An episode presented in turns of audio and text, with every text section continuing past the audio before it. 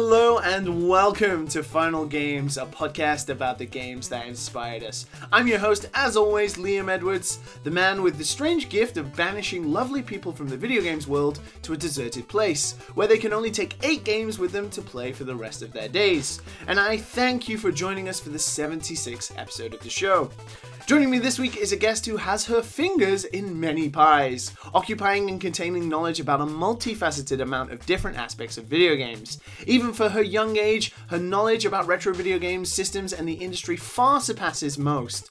Maybe that has something to do with owning a video game store, though as well as having her own YouTube channel where she talks about anything from Pokemon to more obscure Japanese systems such as the Bandai Playdia, in a channel which has um, over just a year amassed a huge 71,000 subscribers.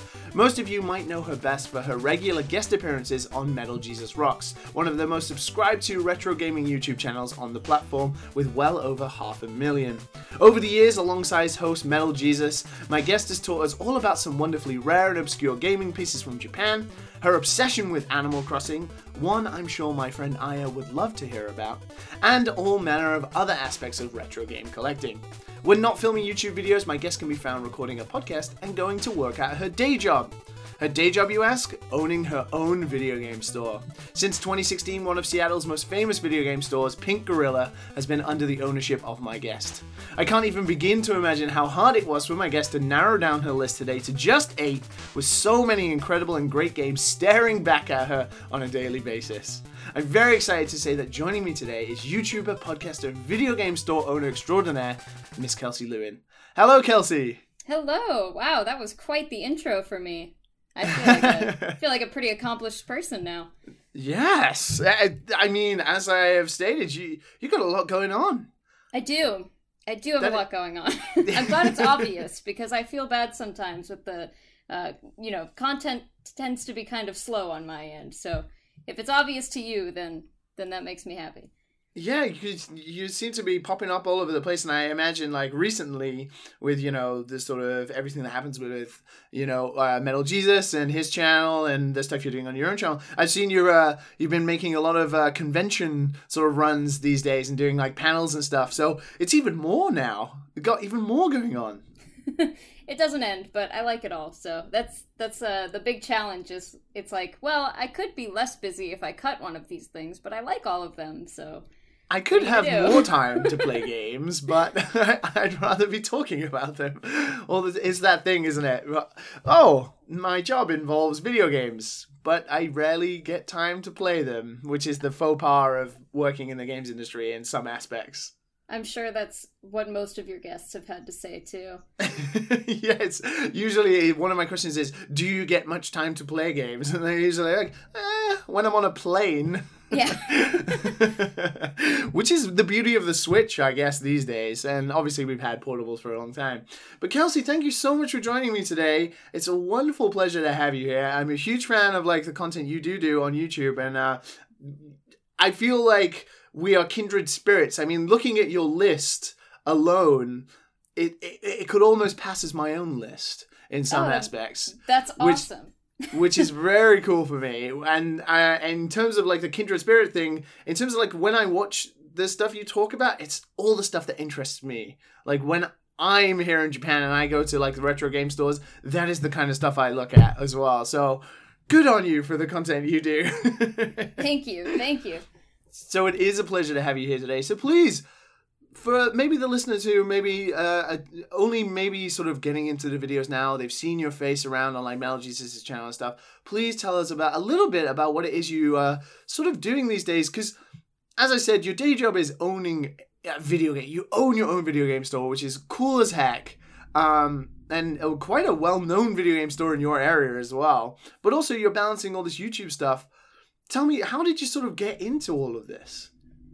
I, I think the dominoes just kind of started falling one by one until all of a sudden I was surrounded by all of this stuff that I'm doing.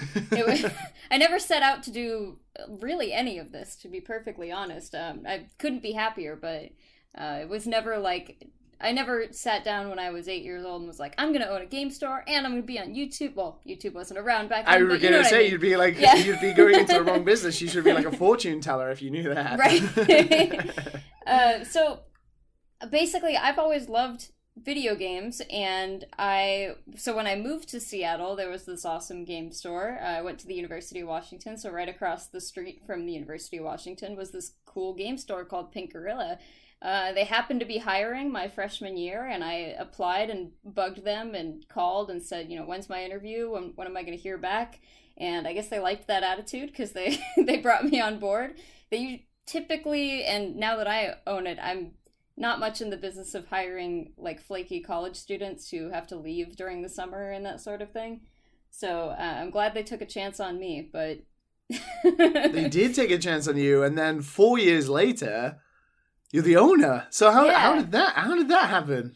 So I, you know, I worked there for a long time. Obviously, I became a manager about a year, year and a half after I started working there. And uh, myself and one of the other managers, Cody, uh, who had been there a little bit longer than me, uh, we were basically talking to the former owner one day. Um, and he started the store. I mean, it's it's 13 years old. He lived in Japan just like you. You know, a Yeah. gaijin, gaijin living in Japan, um, and worked at Super Potato for a couple years. So he Oh, basically, wow. yeah, he basically started the store because he really wanted to bring that kind of atmosphere, I guess, to yeah, which States. which one which one did he work in? The Tokyo one or the Osaka You know, one? I have no idea. This would have been this would have been probably 18 plus years ago. So, and I know most of the Super Potatoes were not around 18 plus years ago.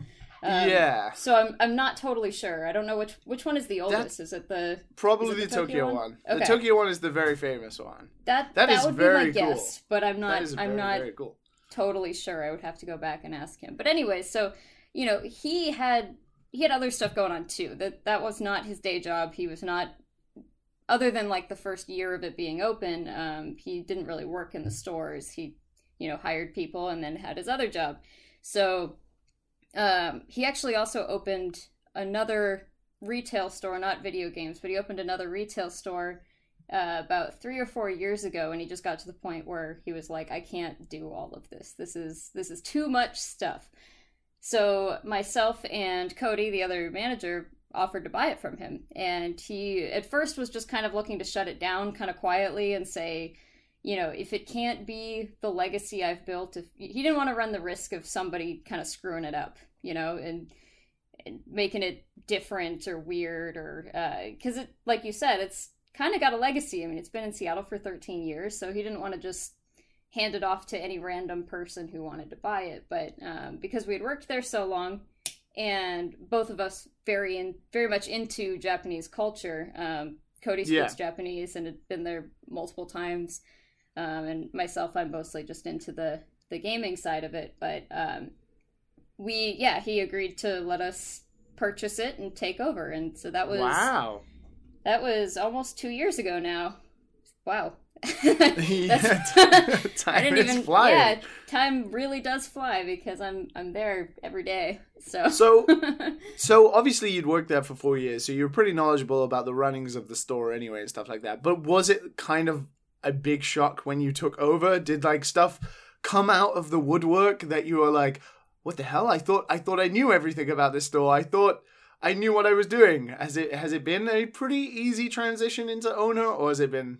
you, you know, know, really it was kind expect. of it really was kind of the opposite it got to the point where the former owner probably didn't really know much of what was going on um, and the managers did because he was really not in the store very often and he was pretty busy so no it was, it was pretty smooth in terms of taking it over uh, we also have an accountant that we've had for 13 years so he or maybe not quite 13 years but it's been the same accountant with us for quite a long time. So he knows the business inside and out. So there were no like financial surprises with that. Um, nor were there because I mean I don't I don't know how to do most of the financial side, especially taxes and uh, and all. Of, I mean it gets All- all the- complicated. All of the stuff that doesn't involve video games. Exactly. I got better things to worry about. I took a couple accounting classes in college, and that was why I don't have my major in business. That's why it was my minor. so, um, so anyways, uh, yeah. It, honestly, there haven't really been that many surprises. If anything, they've all been pleasant surprises. Uh, we've yeah. done, I would say, a pretty good job of keeping the original spirit of the store and and enhancing it. Even, I mean, we've uh, ordered, we commissioned and ordered all of these pink gorilla plushies. So we're really trying to push the mascot um, shirts and beanies, and uh, we've got some merchandising out there now as well. And we remodeled the uh, International District store location and kind of had like brighter colors and uh, more more Tokyo inspired decorations. I would say. Nice. So it's, it's very colorful, very lit up. Um, you know, I was basically just kind of scrolling through pictures of Akihabara to get uh, inspiration for how I wanted it to look. So Big neon signs. yeah, yeah, exactly. Lots.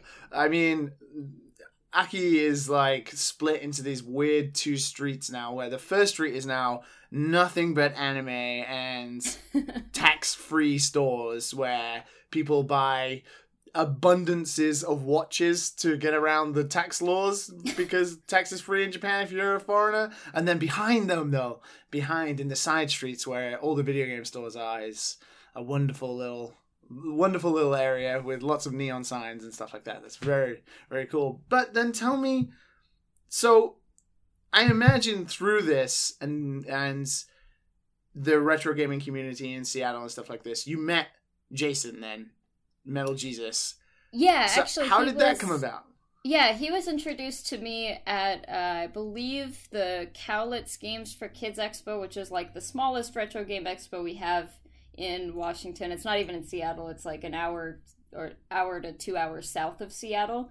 Um, Okay. It's like a it's like a charity swap meet thing, but it's been going on for many years. It's run by uh, John Hancock, who is also a guest on Metal Jesus' Ah, yes. channel sometimes. Yeah. Um, a great little show, and I was just I was introduced by the former general manager of Pink Gorilla, who you know was just like, oh, you should know who that guy is. I think at the time, Jason probably only had about hundred thousand subscribers. I say only, but you know, it was Yeah, he was not, probably not still the the half biggest a million. No. right. he was still probably the biggest retro gaming YouTuber at the time, but Yeah. it wasn't didn't have quite the impact yet because this would have been like I don't know 2013 or something like that. So uh, yeah, I mean we met and then nothing came of it for a long time. We were just kind of like you know wave to that guy. He he's in my shop sometimes or you know the shop that I worked at sometimes. He bought things. He was a nice guy, but uh, it didn't. It wasn't until I appeared on another podcast. Uh, a friend of mine had a had a podcast that he no longer does anymore, but I appeared on that podcast, and Jason actually reached out to me and said, "Hey, you're pretty well spoken. Would you like to go on my channel? I think you've got some some gaps. You know, you can fill some gaps that I'm lacking right now, like Pokemon, and you know, I'm the youngest." By far, Yes. guest on his channel. So there's there's that. There's definitely some of the like, okay, we need we need some more N64, GameCube kind of that era content from someone not who is boxed PC Sierra games. Right, maybe exactly. Jason So- knows a lot about. Yeah, so I mean, it just it worked out well. Uh, he tells me that he knew it was going to work out because I came prepared, and that most of his guests don't come with you know a list of things they want to make sure they hit, and they haven't done the research. But that's that's always been me is is over prepared for for anything like that. Excellent. So, how was it? Were you? I mean, you'd been on a podcast, but podcasting, as I know, is very different to recording videos and speaking on camera, especially when you immediately go from. I, I, I mean, you didn't even have like a growth. You went from podcasting to being like on a YouTube channel that had over a hundred thousand subscribers immediately. It's like your face Yeah. is immediately in front of like thirty to fifty thousand views immediately. How Yeah. was it? You know, starting out. I imagine Jason sort of uh, co- I wouldn't say coached you through, but helped you sort of. Okay, you know, this is sort of how I usually do it, and I, you know, I learn from these mistakes. Did Yeah. you did you make a lot of mistakes in the beginning? Did, did you feel uncomfortable, or was it something Well- that you imme- immediately were just like, oh, I really enjoy doing this? So I I come from a family of uh, broadcasting types of of you know hosting and broadcasting types. So Okay, I feel like I've always had at least somewhat of a of a good basis for that. Um, I acted when I was in middle school and high school and stuff. So it's I wasn't I'm not I don't get stage fright. I'm not shy, but it is still different to be told, okay, well, you know, you had this podcast in front of 500 people. Now you're going to be in front of, you know, potentially a hundred thousand to two hundred thousand. Actually, I think that video probably has over a million views now, or over sorry, half a million views now. Um, so it was a little, it was a little intimidating. Uh, Jason kind of over prepared me for it. He he kind of scared me a little bit and was like, "There's gonna be mean people. There's gonna be all you know." I'm like, "Well, I'll just not read the comments. It's fine." Uh, Are you sure you want to do this? mis- yeah, but in terms of mistakes, actually, I did. We completely messed up the first take of that because, um, you know, I'm so much shorter than him. He had me on this box, which has now sort of become like a, a running gag yes. the channel. Um, I but he had me saw I saw the this- I saw the Wii Fit uh, photo the other day. yes, that was very funny. But he had me standing on this box, and I was not in like super comfortable shoes. I think I was wearing something with a bit of a heel, and I just wasn't. Uh, I didn't feel very balanced, and I guess I didn't. That was kind of a subconscious thing because it took until after we were looking at the footage to notice that yeah, I I kept kind of like leaning on the table a little bit for support. Ah, Um, and it just it just looked awkward. Like the like, you, like you were drunk or something. Yeah, Just like the- the- holding on to the exactly table. exactly so the the video itself i mean was okay but it was just so awkward with me leaning that we ended up reshooting it Yeah. Um, it didn't take very long it was a pretty quick like hey uh, that was good except for we gotta redo the whole thing because you look a little drunk so but I got the hang of it pretty quickly. I would say. I think, I think it's still uh, a struggle sometimes. I feel like starting a video is always the most awkward part. At the very beginning, especially if your face is in it. I mean, you just start with a smiling face, and there's kind yeah, of a, like a have split second of silence, and then you got to start talking and introducing yourself, and it just the hello is always the worst part. I find like the It- it ha- is. like ha- do I overly do it or do I do I do I sound ginky or whatever? It's like hello or like hello. And You're like oh how do I get the tone right? What am I going for here? That's- Absolutely. Yeah, so I, I still feel like, although I've gotten much better with my camera presence, I was certainly no pro back then, and I'm I'm only just now kind of getting there now. Uh, but that is always the weirdest part for me, and the part that I hate doing. I always redo it a hundred times when I'm doing my videos. I'm like, I how do I introduce this? How do I start? so then you started doing your your you just I think it was just over a year ago you started doing your own channel. yes. What what was the idea behind doing that? Was it more just like stuff that I want to talk about now and Yeah. It, maybe it stuff that J- wouldn't interest Jason's audience, but there is like a select few people who might this might be interesting. Yeah, it honestly it took me a long time to kind of find my niche, and that was why I hadn't started a YouTube channel. Um, I was I was pretty content just being a guest for a while, and then slowly, one by one, every single guest on his channel started their own YouTube channel, and I was like, okay, I should probably jump on board at some point here. Um, and I just I didn't want to start until I felt like I knew what I wanted to do. I didn't want to just be a kind of everything gaming channel because a lot of them are. There's some, you know, some reviews in there and some unboxings and some. And I'm like, I want to have something that is just me and, and reflects my interests and personality. Um, and so I finally settled on, well, you know what? I like doing these. I do. I like doing a crazy amount of research, and I really like weird stuff. Um, I still think the first couple channel or couple videos on my channel are not quite me. it took Okay. until it took until probably the third or fourth video for me to start feeling like, okay, this is this is the kind of content I want to be making. But uh, but I really just wanted to do a crazy amount of research and spit it all back up in like a 10 minute, you know, turn 80 hours of research into a 10 minute video that just said everything. So, That that's the thing is like trying to find. I can't remember what. I, I mean, I don't do it anymore, but there are sort of plans now with the other podcast I do with Super Bunny Hop, like to split. The he has like his main channel and there's a second channel, and he kind of wants to potentially grow that into like our podcast community and then make videos off of that. And I haven't done videos in a long time, and when I look back at my old videos, I'm like my personality is pretty good and stuff, but like what is that makes me different from other people? And i watch it and i'm like it's not that different. And i don't think i would go back or do videos again unless i could find out what it is i wanted in me as to like to watch. It, it takes time to be uh, to find that niche and to not just like what you're talking about but also you as a person right? And like yeah. when i watch those videos i'm like it's me but it's like it's me trying to emulate ProJared or me trying to emulate the other youtubers that i like and what i've watched their videos to be like. I i don't think that really works. Like there are reasons people watch those like certain people because they are different from everyone else. And i guess it just takes time to figure that out do you feel like you've you've got to that oh this is the way kelsey does it now kind of thing I, I think I have, and I still haven't made enough content for me to feel like, um, you know, I could just send. If someone were to ask me, "Who are you?" and give me an answer in YouTube video form, I don't think I have quite enough there to send. But I think that the last yeah. probably three or four videos I've done would definitely be on that list.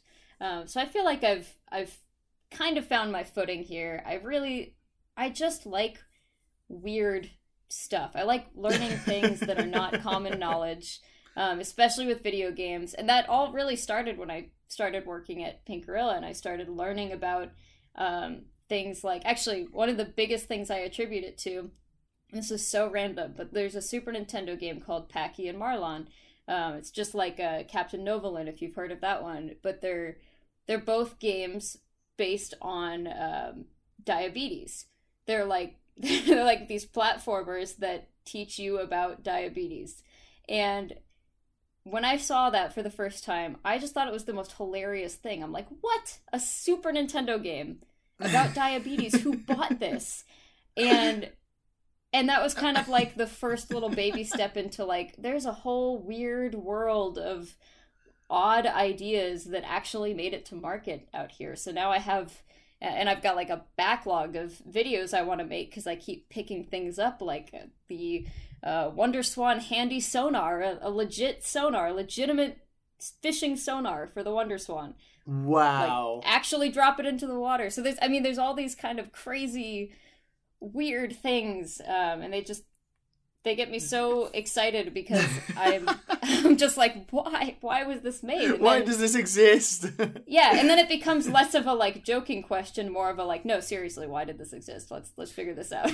yeah, it's it's so funny because having been in Japan for three years now, stuff like that back before I moved here would have been like that is the most random, eh, the fucking weirdest thing, and now because I just see so much like why does that exist? Oh, they do they use it once a year and that and it's, it's used for this specific thing and now that's totally normal to me. Kind of like quality of life peripherals and other additional stuff have become like weirdly accepting to me now when I see stuff like that and I'm like, "Ah, kind of I kind of get what they were going for there, but it's still very weird. And you're right though, nobody talks about them, and I think it is super interesting that you do do that.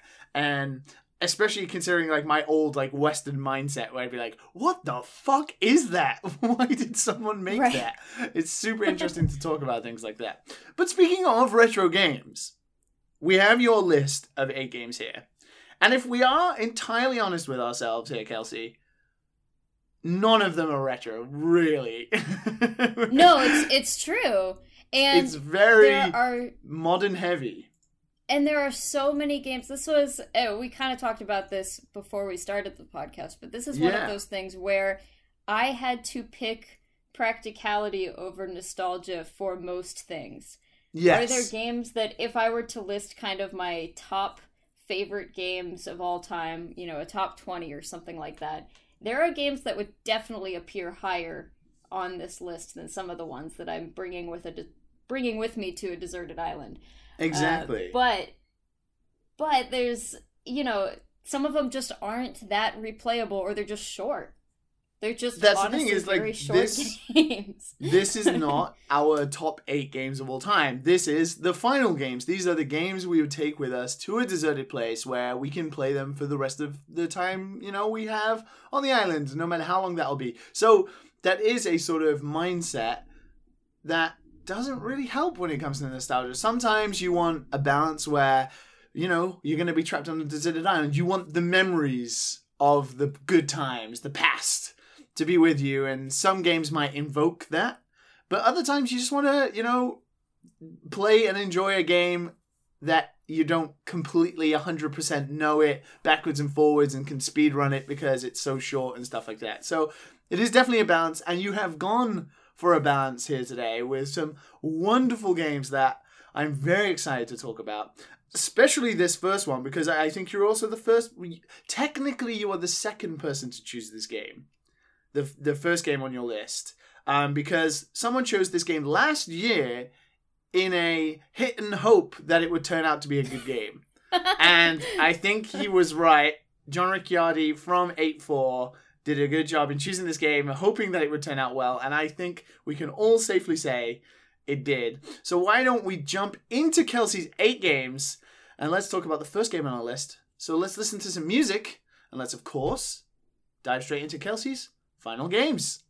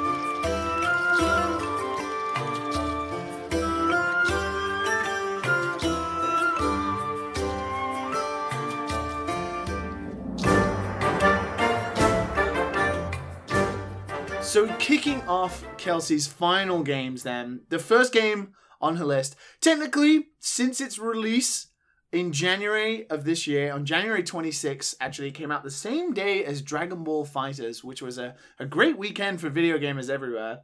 Um, she is technically the first person to choose this game after its release, but as I mentioned earlier, the second in total, with uh, John from last year choosing in the hope that it would be great.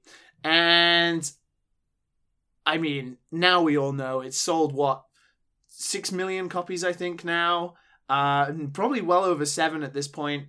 The team at Capcom in Osaka have knocked it out of the park. Directed by Yuya Tokuda, it's just it's become the biggest selling Capcom game of all time, far surpassing, you know, massive names like Street Fighter, Mega Man, some of Capcom's like greatest series that uh, are so famous. This small niche little series that was made by uh, what's his name? Oh, I forget his name. Su- Su- uh, Tsujimoto-san. Like, it, just his little baby has grown into this huge, massive juggernaut of a series. And with its latest incarnation, Monster Hunter World, Monster Hunter is finally taking over the West. And what an amazing game this game is. So, Kelsey, please tell me why the first game on your list is Monster Hunter World. So I have not always been into Monster Hunter World, but I did beat most of the West to being into it. uh, I've been playing since well, I tried to pick up a couple of the PSP ones uh, yes. when I was younger and found them clunky and diff- like if you don't have someone sitting over your shoulder showing you the way, it's just really it's a really difficult game to get into or it has It been is. historically. Yeah. Um, and if you don't have an ambidextrous, like, left hand where you can claw grip your PSP to control the camera as well, Oh yeah. it's not it's not easy. It's it's, it's not easy. So I've been playing seriously just since uh, 4U, which was on the 3DS. Yes, came out the same day as the new 3DS, and that Yeah. kind of kickstarted the franchise being a, a bit bigger in the West. Yeah, and it was just is so good. I mean, this is a game that in the beginning is so difficult or, you know, up until Monster Hunter World was just a really unapproachable game. Like there's just so many things to consider, so much to remember, and the game itself doesn't give you a ton of uh, it doesn't really like lead you. It just kind of gives you some text that's like oh yeah and don't forget there's gonna be lava so you're gonna need a cool drink. And you're like what's a cool drink? What is you know no one tells you hey you gotta eat beforehand or you're gonna be going in with half the stamina or or you need paintballs or all of these crazy things that um honestly i mean had i not had some friends who were just so dead set on getting me into this series I would have never been into it, but it became probably, I mean, one of just my all time favorite series.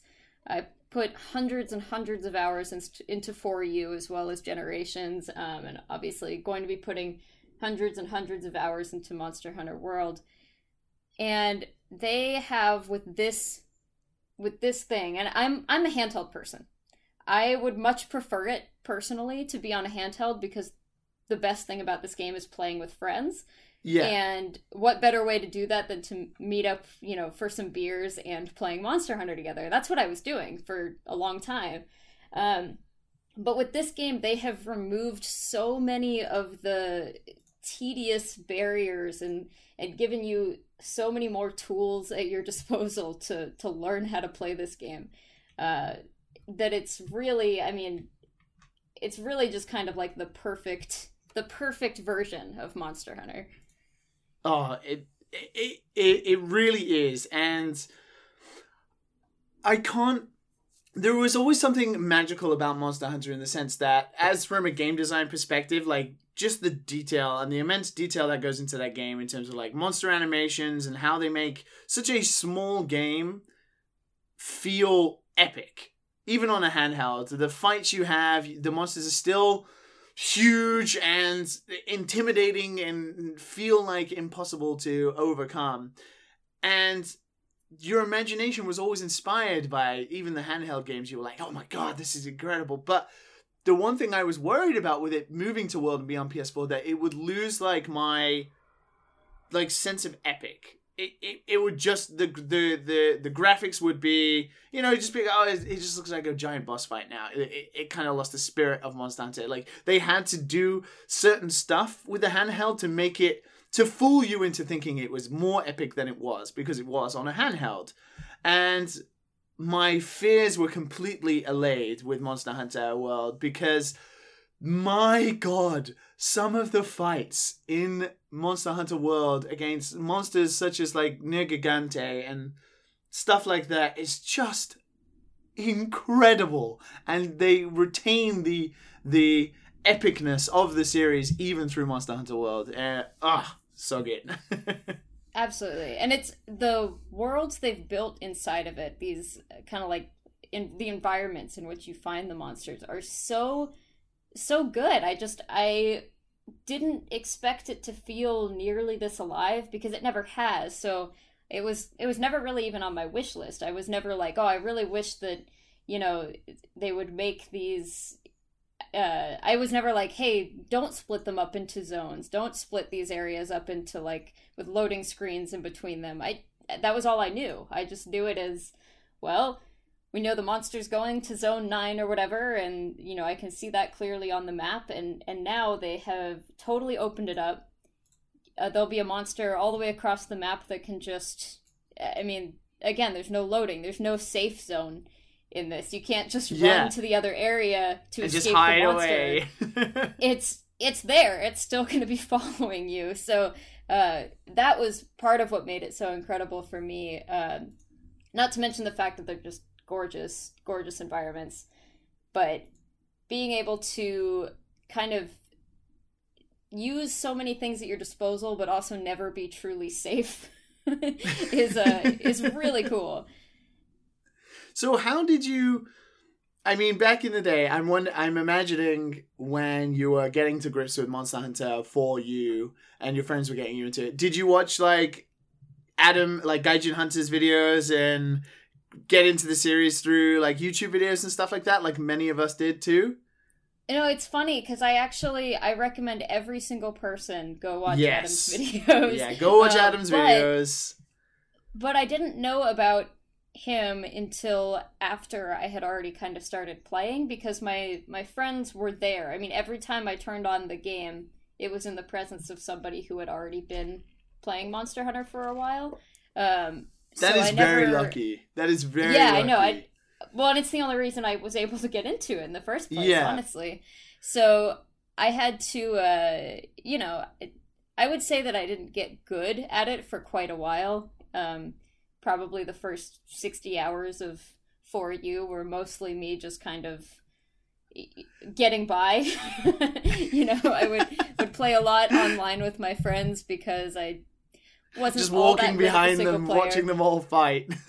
Yeah, and just getting one stab in. you know, not not quite that bad, but there was definitely I was definitely a lot more skittish because it's it's a nerve wracking game. I mean, you only get yes. you only get two deaths before you know the third one you're out, right? So it's like I don't want to be that guy. So after we had after two people would die or cart, um, you would just be like, all right, I'm gonna back off because I don't trust myself here.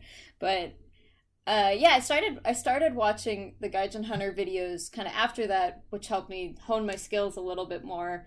Um, it's been super valuable for this for this newest game for Monster Hunter World, um, specifically because they while they do a really good job of teaching you the basics in this game.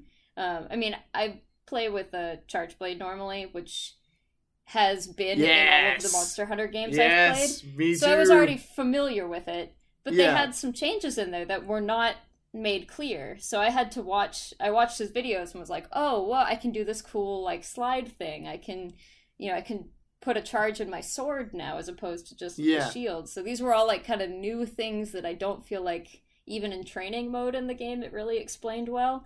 Um, so I'm, I am immeasurably thankful for Gaijin Hunter's channel. It's uh, it's a lot of help.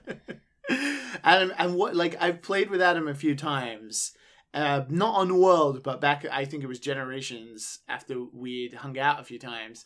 But watching him like play is just like another thing. He just is like a machine, like a robot. He just knows what he's doing, and you're just like, oh, okay, I'll just. I'll just watch the man do do his thing, and I'll just sit back and reap the rewards of it later. Um, but it's very helpful, and this is the thing, like with World and the audience that it's opened up to now, there is.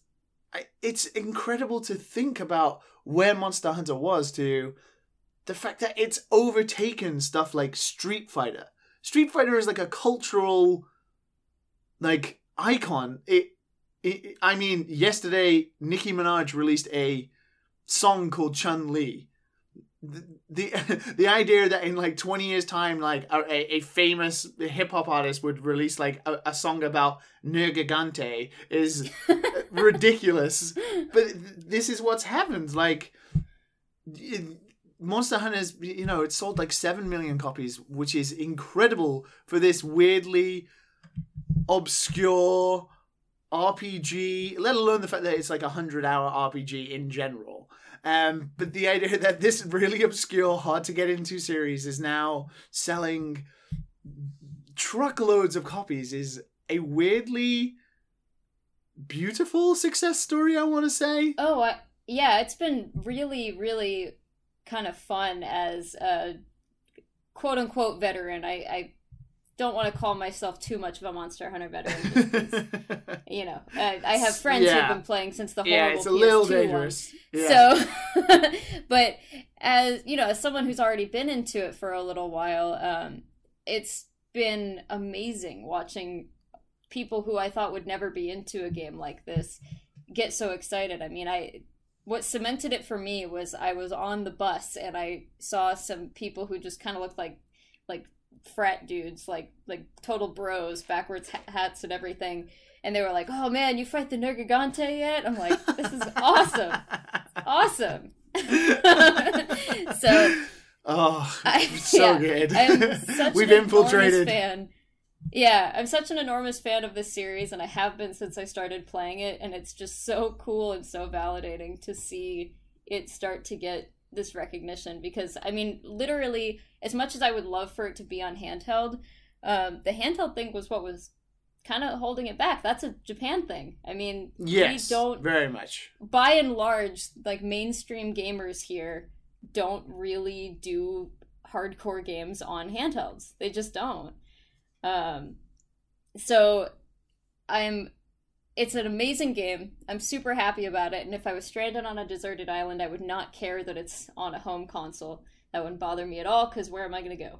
Yeah, and also, you know, this is the thing about choosing a game for a deserted island. You, at some points, although you can't, the rules stipulate you can't communicate through voice or through chat, but Monster has a very eclectic set of, you know, gestures and icons. So the multiplayer is there. And a game like Monster Hunter, you're never going to get bored because it's almost infinitely replayable. And for as long as it's a success as well, especially with Monster Hunter World, Capcom are going to continually keep releasing DLC for it. Um, so I, I think I think this is a pre- pretty damn good choice to kick off this list. I could probably just play this one for the rest of my life. Just eight copies of Monster Hunter World. Just we'll, we'll take eight copies, and eventually, when like a Switch, like a Monster Hunter World redo is like released for the Switch, we'll send you that one as well, so you can have seven Perfect. copies of Monster Hunter World now. Just just make all eight eight games the next eight Monster Hunters that come. out. that wouldn't be a bad. You, you're going into John Ricciardi territory here, like just betting on a game being good before it comes out. But uh, you know, Monster Hunter World has proved that. What a way to kick off this list! But I think it is about time we sort of dive into the next list, and also we need to talk about the the deserted island in which we are going to send you. So why don't we listen to some music from this next wonderful game? Another wonderful game. I have a a little interesting story about frat bros and uh, buses. um, so let's listen to some lovely music. This series uh, always has great music, and let's of course dive straight into it.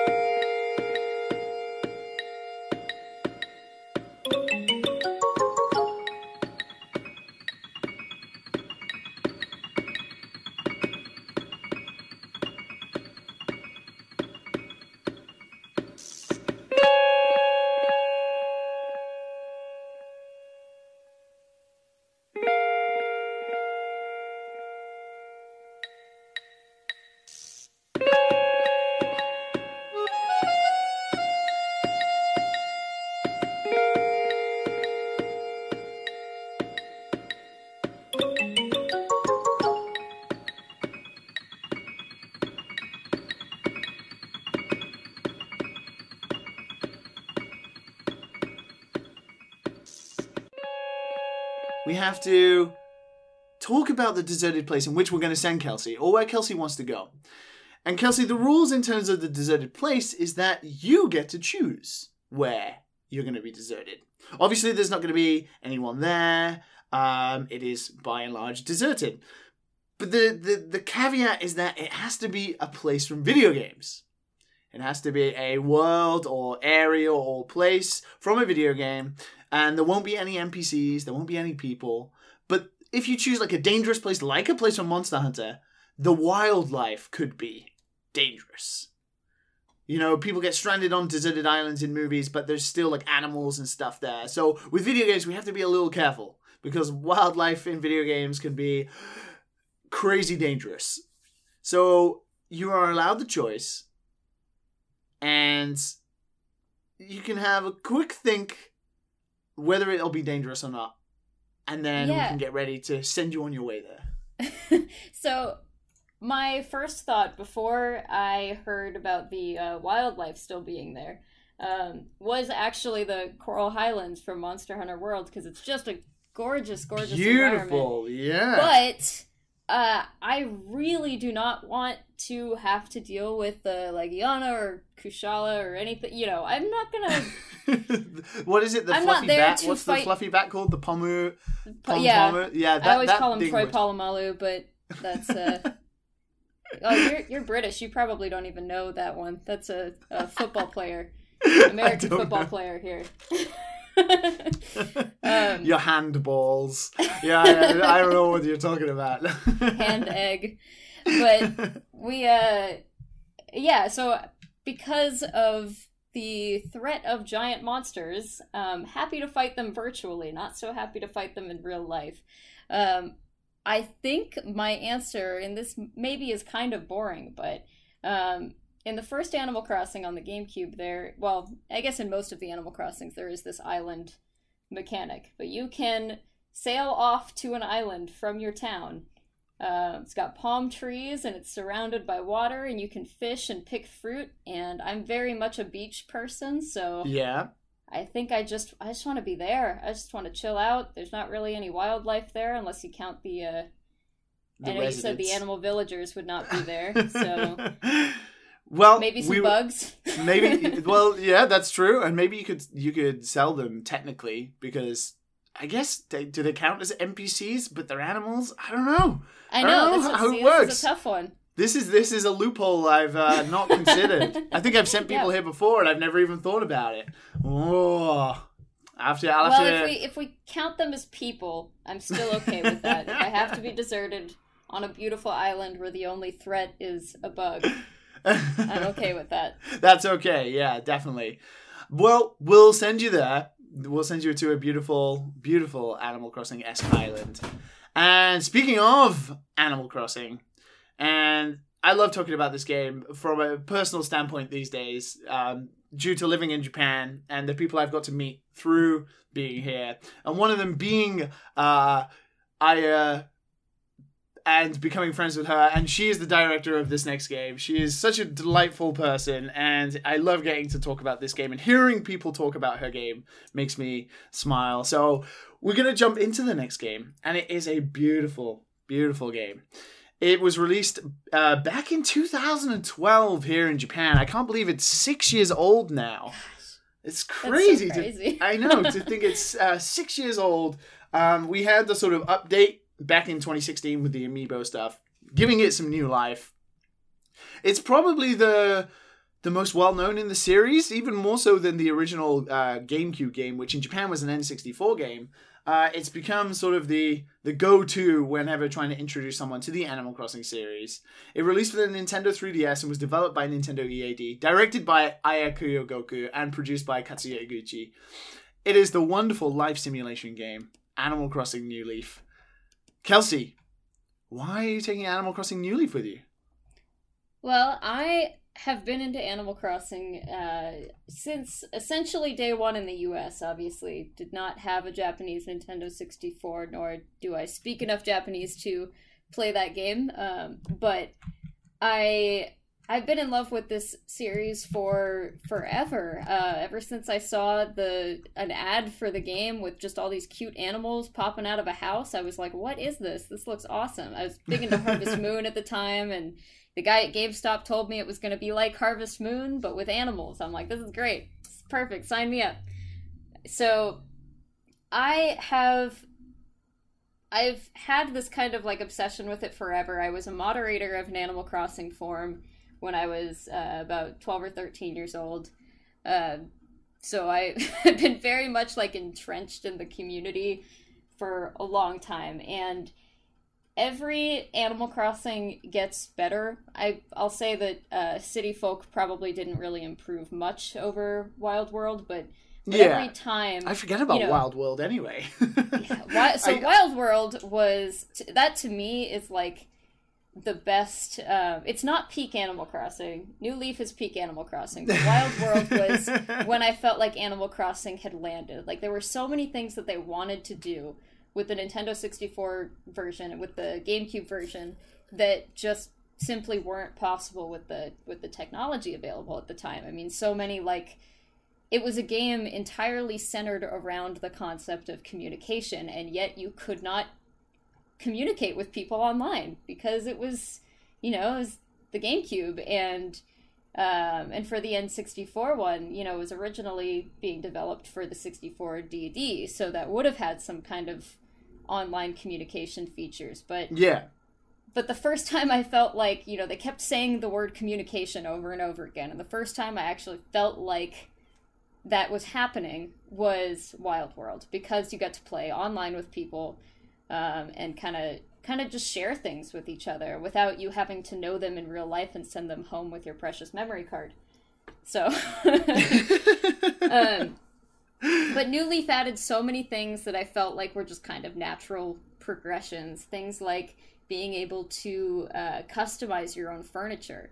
I was always trying to build something. I, I never had just like a house in the game. I always wanted it to be kind of an extension of uh, the community there. So I would build like a coffee shop or um, a restaurant or something like that in my, my the main floor of my house, as opposed Yeah. to it being the standard kind of bedroom thing. And with the earlier games, you had to get really creative because there just wasn't a lot of furniture to make that possible. So when they started allowing this really heavy customization, I could do things like make signboards with my own pattern on them and hang you know hang my patterns on the wall and that sort of thing Yeah, I was doing something. not as I think, wallpaper but you know as I- like actual photo type things yeah, it made a big difference I, I remember because I think I've spoken about this on the, the show before, but back so it came out when I was working at Rockstar, and one thing that I ended up doing was I was pretty good at doing like pixel art back then. So the like the canvas they gave you, you could make some pretty decent pixel art in that like sort of editor thing. So Oh, yeah. people people at work would ask me to design T-shirts for their Animal Crossing characters, and then I would send it to them through the like the gifting system, like the letters, and I ended up like running this little pixel art T-shirt business at work for maybe like three months or so, where people would give me like five pounds and be like, "Yeah, can you can you just like make me like a like a Super Monkey Island T-shirt or something?" I'm like, "Okay," and then I go home and I'd spend like fucking ten like ten minutes making this like pixel art thing. It was it was a lot of fun, but yeah, the, you it was pretty extensive. Like you could make like wallpapers, like covers and clothes and everything, couldn't you? Yeah, and and change the colors of things, and I mean this like to me that was the biggest uh revolution. Like that was the new revolutionary thing uh, for this game because I always, I mean, of course, there's the fishing and the talking to the animals and all of those other things, but part of what I really liked was being able to design something that was totally unique and not just here's some red furniture, here's some blue furniture, and you can have this bed or that bed, but trying to kind of create like an extension of the environment there. So, like I said, I would make like a coffee shop or or something along those lines. Um, so being able to expand on that and make it fit a lot nicer into the world, but also having to earn it because I mean, there's plenty of like just you know why not just play with a dollhouse at that point if you just want to decorate? But it's not it's not about decorating it's about uh, building something that adds to uh, adds to the community part. You know when i have people over in my town they're like whoa this is a really cool thing you've built here and they know that i've earned it they know that i didn't just t- spend 10 minutes kind of cobbling it together i had to actually design some of this furniture or it, maybe it cost a ton of money Yeah. It was hard work. You could see your hard work in front of your face. and it sounds like a weird thing to say about a game as, as simple and relaxing as Animal Crossing, but uh, you know, it's a game that I just I never really get bored with it. There's always something to do. There's always a holiday going on. There's always you know, there's always something to strive for in it, whether it's completing the museum or getting all of the, you know, special items from Gulliver or something like that. I mean, there's just always another objective on the horizon. And I know that's kind of you know, that's how they get you. That's that's kind of on purpose. They're like, Yeah. well, we never want to give them complete satisfaction so that they have to keep playing. But it works. and that's the thing is like, you know, speaking about endless replayability, in, in terms of like what you actually can do in Animal Crossing, it's fairly limited. You, you know, you walk around, you interact with some NPCs, you you stick a shovel in the ground, you shake a tree, you throw a fish, but that's it. But in terms of like just the way things unfold over time, like as you said, the sort of bu- building up of your own personalized space and getting something because you had to spend a lot of bells on it, or like designing something that you need to do. it, it just keeps going on forever and ever, and it's it is one of those ah deserted island. This is the the perfect game. Yeah, and one of the one of the things that I really like about and they actually introduced this in uh, Wild World, but I've seen it used way more in New Leaf. Is you can put patterns on the ground too. So yes, uh, so people make these really elaborate um, like they'll make an entire new skin for the ground basically. I mean i just made designed these pretty looking pathways and lined them with flowers and i'm you know always trying to breed the hybrid flowers the special ones so everyone go you know walks in and is like oh pink tulips. Wow you've really worked hard on um, but i've seen people cover the entire town in like patterns that look like water so the whole town looks like it's you know floating on the water or um, or on the opposite end like a lava town you know? Town that's like everything is covered in these kind of rocky lava yeah. patterns. So um, the creativity part is what really makes me love this game um, and i think that's a big part of why the online aspect is so important is so people can kind of share their creations with the yeah, world show their inventiveness yeah, and that was why I started joining those online, um, those like Animal Crossing forums and communities online. Was I really just wanted to kind of show off what I've done and get some inspiration, and uh, and I think that's that's most of what the community is really about. Uh, it's it's I'm I kind of miss it. Like I'm I'm, I'm sort of sat here reminiscing about the. Uh, it's weird, like because it wasn't technically online. Like my experiences through the sort of 3DS and the Animal Crossing community then, but just the sort of the social aspect of going into work and talking about like the t-shirts I'd made in Animal Crossing and like sharing them with like 50 people at work who were also playing it. It was just so much fun and we'd, you know, we'd go to the pub and we'd be all sat there playing Animal Crossing and someone would be like, look at this cool new t-shirt I just bought. And you're like, oh my God, where do I get it? And you all like run to the clothing store on that certain day and stuff. It was a lot of fun. And there is, there's, there's nothing really like Animal Crossing in existence. And it is something very special and um, talking of, you know, sort of niche series that have gone on to be these weirdly spectacular phenomenons, almost a very similar like your frat bro story about Monster Hunter. It's not New Leaf, but um, it's the mobile game, the one that came out last yeah. year. I'm still playing that. and uh, I was, I was flying back to the UK, and I was on the bus from where I live in Japan in, in Okayama to uh, Osaka Airport. And I was on the bus and it was like 4 a.m. in the morning and this huge like team of uh, I think they must have been maybe, probably soccer players. Like they were like university Japanese soccer players, rowdy bunch of guys, got on this bus, whole team of them. And like I was like, no, oh, it's 4 a.m. I don't want to deal with these guys like all excited about whatever trip they're going on. And then they all just like whip out their phones. I'm like, okay. And then they, they just they're not talking or anything. Then immediately like they all start like looking at one person's phone and they're like, oh, like nande, nande, nani? Like they're all like having a go at him, and he's like, yes, go in there. And it's like, I looked, and it was Animal Crossing. It was the mobile version, and he must have like got a T-shirt or something that everyone wanted, or he bought something. And then they're all like, all of them are like. I, I was mystified as to why like all of them like there was like 15 of them and they were all playing Animal Crossing on their phone and I I just I in Japan like phones have sounds when you take pictures on the cameras. So like on your phone, like if you take a picture, it goes like it's like a legal law here that phones have to have that sound, right? But if you do it through Facebook, you through Facebook Messenger, you can like sneakily make no sound. So I was like snapping photos of these guys like playing Animal Crossing, being like a real creep. Like, let me take a picture of you while you're playing Animal Crossing.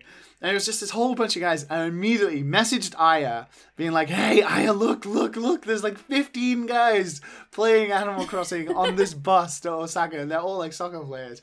I was like blown away, just like such a weird audience that Animal Crossing has reached now, and just to think It's- like yeah. where these weird Japanese series, how they started to where they are now, is incredible. Both Monster Hunter and Animal Crossing, such great success stories. It's crazy to think that a game like Animal Crossing has such wide appeal because, I mean, if you look at the cover and how just colorful and cutesy it is, I mean, I feel like exactly. I feel like there would just be such a wall of like, well, I I don't want to look like I don't want to look like a sissy, so even if this game looks cool to me, I'm not going to get it. But but I just I know so many men into the game and it makes me so happy because it's one of those things where when you say it out loud it's this is kind of like the the cliche thing to say about Animal Crossing is like you can't explain why it's fun because when you start to explain what it literally is you're just talking about doing chores basically Yeah. In a very cutesy world, you're just like, yeah so what? What is it you enjoy about it? I, I don't know, like collecting uh, apples. Like it just I don't I couldn't even really tell you why I like this game so much more than other games that have, you know,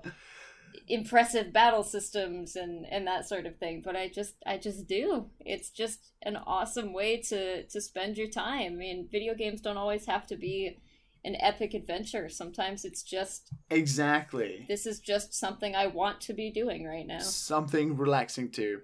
Well, speaking of Nintendo and speaking of relaxy, kind of cutesy worlds, um, and also final games first, we had Monster Hunter World, uh, you know, the first where we've got to truly speak about it. And um, it's funny, we, we were talking about this before we started the podcast. We were sort of referencing something I said a couple of months ago, which is, I wonder how long it would be before we had this game on the show. Breath of the Wild appeared very quickly after it was released.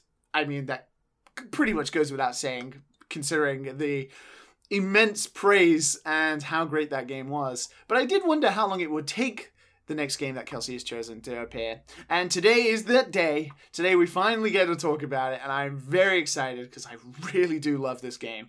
So let's listen to some wonderful music. Yes, we get to listen to that beautiful festival music from New Donk City. And let's let's just dive straight into it.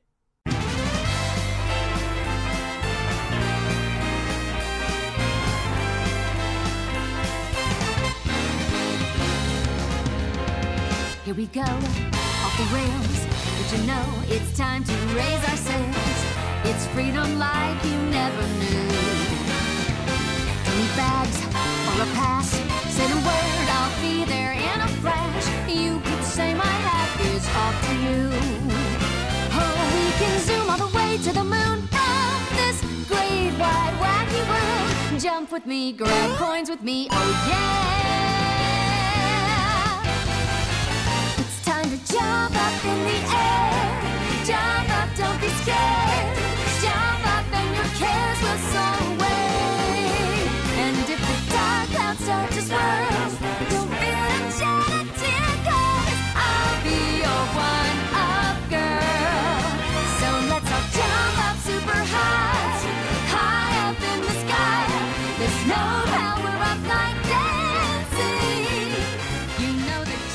So here it is. Yes, finally. So many people are laughing now because the amount of times I speak about Mario on Final Games is ridiculous. I'm like a broken record sometimes when it comes to Super Mario games and Nintendo, of course, but come on, what do you sign up for? So the next game on Kelsey's list, for the first time we get to talk about it, is a game developed by Nintendo EPD. It was directed by Kenta Motokura and produced by the wonderful and lovely Yoshiaki Koizumi, who has become the face of the Nintendo Switch, sort of taking over the mantle from Miyamoto and Iwata-san, and now being that that he's a very handsome chap for his age. To be fair, I think he's in his in his mid fifties, and he's he's got that wonderful, glorious long hair going on. He's got a nice, strong chin. He's a very handsome man, um, but he has become this face, and he was the producer of this game uh, long before uh, you know becoming the face of the Nintendo Switch. It's all sort of folded in, and this game. Speaking of Japanese games selling well, I mean we're on a roll here. Even with the Switch only being out a year, this game has sold over 9 million copies on a system that only came out a year ago, which is mental. it's a game that released in October of 2017. It helped me through a very difficult time in my life last year. It is a wonderful platform game and the next evolution in 3D Mario's. It is, of course, Super Mario Odyssey. Kelsey, why is the third game you're taking with you Super Mario Odyssey? Well, gosh, there are so many good Mario games, obviously. I mean, there's a reason it's Yes. like one of the most beloved series of all time. Um, and it would be easy to just kind of shove a bunch of Mario games up here uh, on this list. But Mario Odyssey was, uh, it's something new. I mean, I've played Super Mario 64, and of course, it's a great game, and I've uh, never beat Mario Sunshine, but I'm, you know, I've, I've played it, and there are 3D Mario's. I'm I'm aware, but it's just there is This is like a still- whole line of Mario games. yeah, but but this is still. I mean, this was just still so new because while there are plenty of kind of classic platforming elements to this, um, specifically kind of when you go down like a warp pipe or something into a uh, one of the little kind of mini areas where you win a moon at the end. Um, there's also just all of this exploring to be done, and that's just so foreign to me in a Mario game. But it ended up working really well. And I played this game uh, before it came out at E3, which was like the highlight of my E3, probably the highlight of my whole summer, was being able to play a little bit of New Donk City before before the game came out because I had so I had like a 30 minute window. They're like, "Okay, you're to get you're going to get 30 minutes to to play this and we've got two levels, so you know, you might want to split your time." So I started Yeah. with New Donk City because it looked the most interesting to me, and I swear, like 90 seconds later, they're like, "You got five minutes left." I'm like, "What? No, No. I, I swear I just started." But the time just flies in this game because there's so much to do and so much to see. It controls beautifully. Uh, when they told me when they handed me the Joy Cons and they're like, "Oh, flick the controller to you know to throw the hat," I'm like, "That's stupid. I don't want to use motion controls," but it actually works really well. Um, and you know, I I beat this game so quickly. Um, but beating the game is meaningless because there's just an enormous amount of stuff to do and see and, and secrets to unlock and little Easter eggs, especially with uh, regards to Mario's different outfits that you can purchase. I mean, it's just, it's weird and it's slightly uncomfortable in some places. Like, you know, I really didn't think I would ever want to see a giant T Rex in a Mario game, but, yeah, I know. but it all worked yet okay. It works. I. It's so weird. Like the T Rex. When I saw the T Rex, I was like, "Wow, what?" yeah. Uh, and I'm thinking in the back of my head, "Are, are you okay with this, Liam? Like, yeah. are, are, you- are you? Are we gonna you- give them a pass on this? Are we sure? Yeah. Are, are we gonna Are we gonna be our normal selves, which is open minded and and okay? But in the back of my mind, like the Mario fan in me, this is like screaming, like, "Are you okay with this? Like a fucking Jurassic Park T Rex in your Mario game? like, is this okay?" And oh my god, did it work out? It worked out very well. So as you said, there's a lot to do in Mario Odyssey. Even after you finish the game, you know, there's what 999 balloons or, moons that you can get to fill the balloon, and there is so much to do. But tell me a little bit about one thing that interests me about Mario Odyssey is each world definitely takes aspects of old Mario games and sort of builds on them around like a special aesthetic. But everyone sort of has a favorite. Which is your favorite world? What which of the worlds do you like? Oh, it's it's so cliche, but I have to go with New Donk City. I'm sure that's like everybody's answer, but it was to me the most exciting one to explore because all of the other ones uh, while they were gorgeous and really fun, um, they still felt relatively familiar. Um, they felt like something that could be in a Mario game, and so there wasn't any real, there weren't any like enormous surprises with them to me. Uh, obviously, the hat mechanic and you know possessing other people, other enemies' bodies is is a brand new thing, but uh, in general, I mean. I expected to see an ice level and I expected to see a beach level and that sort of thing. So Yeah. but what but what I would have never expected from a Mario game is a living, breathing big city, you know? and and it was a lot of fun just kind of trying to especially in that area i found myself being like how do i get on top of that building? Oh well wait how do i get on top of that building? And that was what made it so exciting for me because in a lot of the other areas i mean yes there are plateaus and stuff to get on top of but it, it felt really like you could clearly see different places to explore in new donk city. You were like I right now I don't see a way to get up on top of this building. And Yeah. and it's a building. It's a very like obvious, you know, there's a sign on the side. I I can remember this. It's not just like a generic cliffside. How do I get on top of this building? Um and it was yeah, I mean I I probably spent more time in New Donk City than in any of the other worlds just because I wanted to see every every inch of it. Ah, it's. I like New Donk City a lot. I really do. But every time I think about it, just the festival, like when you. I mean, most people have seen it by now, so it's not too big a spoiler. Yeah. But when you complete that area, when well, when you do like what is the story quest in that area, I guess you can say, um, that festival made me cry. oh my gosh, I was just about to say that. I it brought tears to my eyes. I was so it was so perfect. It, it's so rare that I mean, normally when I cry because of a video game, it's because something's like actually super emotional. yeah. And I'm pretty sure I was just crying because it was so perfect. Like nothing can ever never nothing can ever be this pure of a of a wrapping up of Mario if you had to just take all of the Mario in the world and smush it down into one thing. This is just so perfect. It's all here. Oh, it's yeah, it is such it's it's so weird. Like after all of the years of Mario being around us and you know being a part of our lives, it's weird to see. I don't know what it was, but it was it was just so nice to see human models, like human being like models in a game clapping Mario as he like walks through, like giving him the hero's sort of like ovation that he deserved. Like he's been around and he's helped so many people through their lives and like brought joy to so many people. And just seeing all these like human characters, like real representations of human video game players, like clapping Mario and his tiny little body, and he's just looking up at everyone, just like smiling, and you're like, oh Mario, I love you so much. We love you.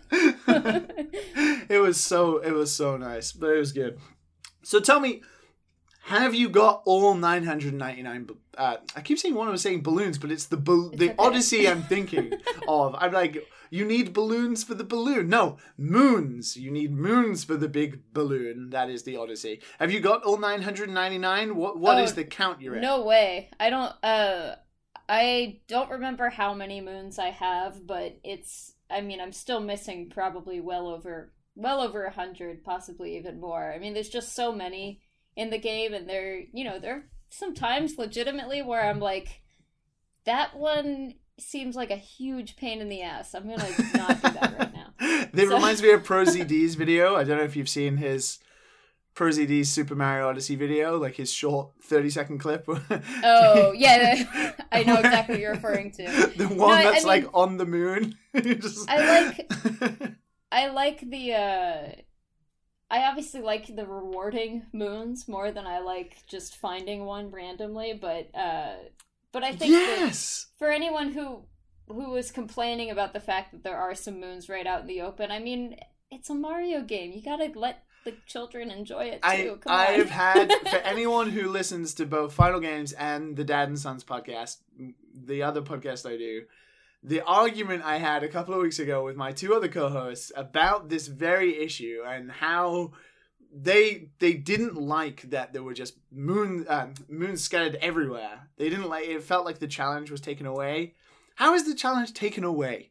The the, the challenge is still there. The mu- moons that are obscured are still obscured. They're not any easier to get because there are other moons lying around all over the place. You just have to have that for the the core demographic of the children that play this game, and that I don't think they're too much of a problem. So it is nice to hear someone else who can defend my opinion about this about no, this totally very with you. Yeah, Totally I think it's a Nintendo game. Like every, no matter how much we grow older and we, you know, we hold on to the Nintendo memories had when we were kids. Nintendo games are they're like this. This is how they are. They have the challenge, but they have to cater to certain specific audiences as well. They they're always going to be a family friendly company by nature. So there are going to be aspects of the games like with Mario Odyssey where you need these very easy to get moons. And you know, if you're someone who doesn't have much time to play video games, you bust out the Switch for like 20 minutes. If you get 10 moons compared to just the one, you're going to feel like you accomplished something. So, you know, you got to take you got to take both minds into uh into account. But we're going to change gears now. We're going to put we're going to put the Nintendo bit aside for just now. We'll we'll return to it, uh, and we're going to talk about something completely different to anything we've spoken about so far. something that I see all of the time because of being here in Japan, and something I, I just never got into personally myself. It's not the type of rhythm game. I think because it requires physical exertion. Um, I never truly got into this series. I, I enjoy like the odd messing around with friends, but then when I see like someone who is very good at it and they're like sweating profusely from every aspect of their body, um, I'm like, nope, no, thank you. I'd rather I'd rather stay not sweaty. Thank you. So let's listen to some music from this next game, and let's of course dive straight into the next game on Kelsey's list.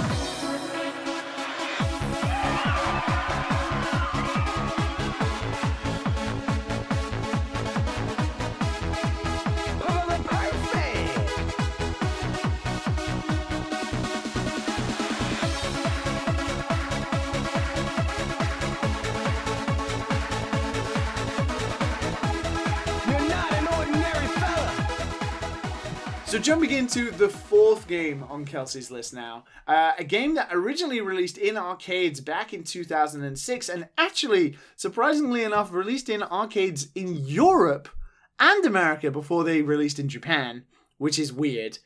I don't know whether it was something right? about yeah. not know that. yeah, it released in arcades in Europe in April of 2006, and it didn't reach Japan's arcades until July of 2006. I don't know whether it's because Europop and um, house music being like a huge thing in Europe. They were just like, oh gosh, get this, yeah, it's all Eurobeat in that yeah, get, this get soundtrack. So get this get it out get it out in europe let, let the let them Euro, let the europeans have it first um but then it did release on the home consoles on the playstation 2 uh, later that year in north america and then in 2007 for japan and europe it's a single player multiplayer online play as it, it quotes on the box uh, uh, experience but we all know you need a dance mat for this thing De- developed by Konami. Um, rest in peace, Konami. The series is, of course, Dance Dance Revolution. It is Dance Dance Revolution Supernova.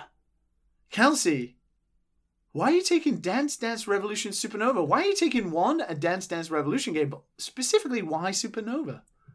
So I really like rhythm games, but I felt like I kind of had to limit myself to just one. So, uh, although I love lots of rhythm games and lots of ones that don't require as much physical exertion, uh, this was really like my first uh, rhythm game love, I would say. I mean, I, I played Extreme and Extreme 2 before this one came out, but this was the one that I got obsessed with and and I can't really tell you why. It was probably just that this was the new one in the arcade in 2006, and I really just wanted to be playing the newest DDR in 2006. That was when I was going to the mall every weekend with my friends to play this game.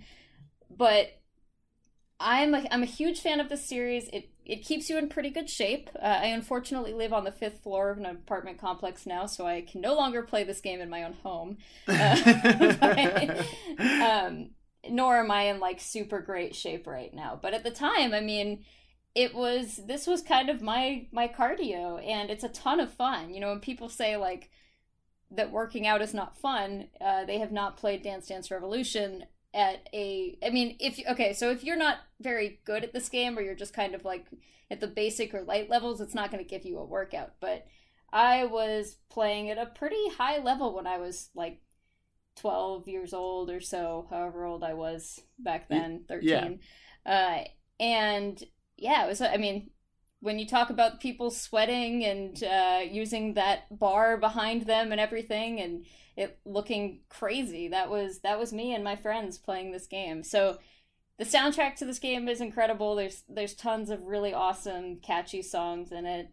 And it's it's just a really really solid rhythm game it just works in terms of like the physical to the sort of maybe the dexterous ones where you need to require your hands, are you much more into the sort of dancing type ones? No, I'm is it- actually I actually don't play any Just Dance or any of like I, I'm typically not a dancing game person. Um, I like hitting buttons better. I like Taiko no Tatsujin a lot, um, and I like you know just kind of the normal rhythm games in general. But but again, this was like my first. This is my first love for rhythm games. This is what got me into it, uh, and and I got really good at it. And I haven't been super good at any rhythm game other than this one. I mean, I've been been good, but not like not to the point where there would sometimes be a small crowd gra- gathering around me while I'm playing good. You know what I mean? Yeah, yeah. so, What what So- what are the other sort of rhythm games you are into then? uh, Taiko no Tatsujin or Taiko Drum Master is probably the other like big one. Um, there's also this new game that well, it's new to me. I'm not actually sure how new it is, but you've probably seen it in Japan. Uh, I've only ever seen it at like Round One arcades here Okay. in the U.S. Um, it's called Music Gun Gun. And it Music is a- Gun Gun. Yeah, no, I don't it think I've heard of this. It is a gun rhythm game. A gun rhythm game. like, oh my light god. gun rhythm game. It's amazing. Uh, it's it's probably like my new favorite rhythm game, but but because I don't have like a home version of this, or uh, I have to travel pretty far to go play it, it's not something that I'm incredible at yet. But it's a it's really cool. I also I, I tend to just like any of the ones I guess that have peripherals. Now that I'm saying it out loud, like uh, I like Donkey Konga a lot. I like pop'n music. I mean, these are all things where you have to like have a, an awkward controller with you. so Just ones with any excuse to like hit random plastic objects. I yeah, I guess so. I just I guess I just need to like be violent when I'm playing video game or playing rhythm video games. Just get all the anger out into some joyous music. Man, I that for that, but for me, dance, dance. I, I don't know. I just don't think I ever got into the whole dancing thing. Well, and it's Um, weird too because I I don't like and I I don't want to say I don't like because it's really just that I am not interested in. Um, I'm not interested in the Just Dance games. I'm not interested in like any other type of real dance. But I mean, Dance Dance Revolution is not dancing. It's not even close. like you're just hitting things with your feet. Uh, if you see me when I'm playing, especially at a high level, I mean, and I, I'm holding onto the bar in the back, and my feet are moving so fast that it looks like I'm starting to like levitate off the ground a little bit. I mean, that's not dancing. That just looks ridiculous. But it's good. It's fun. It's a good workout. ju- just moving about at fast pace. yeah, I mean, I mean, literally at the highest levels of this game, and again, I'm not that good at this game anymore. I used to be because I used to play every single day for like hours every day. But um, when I was really good at this game, like it just looks like insane flailing. Like no one, no one looks cool doing it. It's just impressive. so you wouldn't, you wouldn't go to the club and just start like flailing your legs wildly. Um, this didn't teach me how to dance at all. It's it's really just a it's more like a running rhythm game, like a sprinting rhythm game. A sprinting rhythm game. Yeah. well, I I mean I see the thing is in Japan though, it's almost it's almost intimidating. You know how people complain about not being able to get into competitive online games because the bar is set so high and it's intimidating to like start playing Overwatch or League of Legends because Yeah. already people are so good. That's what Japanese arcades are like with rhythm games. Like everyone is like a robot. They're so good and so quick that you're like, I kind of just, I just, I just want one go, and you put like you put your 100 yen in. You're like, you put it on medium, and you're like, ah, having fun. Everyone's just and kind of looking at you like you could just feel the eyes. You can feel them on you, and they're like. Gaijin, so bad. Um, then obviously not like that, but just the feeling that everyone else is so good at it. It's just like, oh, I kind of, uh, I'm just gonna leave. I'm just gonna go home and cry for a little bit. Especially when it comes to Dance Dance Revolution, because those guys, their legs are like machine guns. They're just, Yeah. Just so fast. Well, that's why. Ugh. I mean, that's why you can't play if you uh, live in a, an apartment not on the bottom floor. That's It's- true, and in Japan especially, just like you- you'd put your foot through the floor. The apartments Yeah. are so fragile. But on the deserted place, you know, in the deserted islands, your Animal Crossing place, you're gonna be fine. You, Yeah, and I'm you- gonna get in great shape too. y- You will, and you know, shaking trees will become easier. You'll become like physically stronger to get the coconuts and the apples down and stuff like that. It's uh, it's a good, it's a good plan, a good system. So you can make as much noise as you want as well. Uh, but we're gonna switch it up again, and we're gonna go back into RPGs now. And this one, I I, I don't want to call it a Nintendo game, but it, it is associated with Nintendo. It's developed by the wonderful guys at Monolith Soft, you know, responsible for some of the Xenoblade games and some of the just best JRPGs of the past 20 years. Uh, of course, directed by Genki Yokota and Ko- Kojima. It's um written by Tetsuya Takahashi, the man responsible for some of the best Xenoblade games and the Xenogears and all those wonderful games from the Xeno series. So let's listen to some wonderful music from this next game. Gaur Plains. Oh my god. Such a great track. Let's listen to that. And let's, of course, dive straight into the next game on Kelsey's list.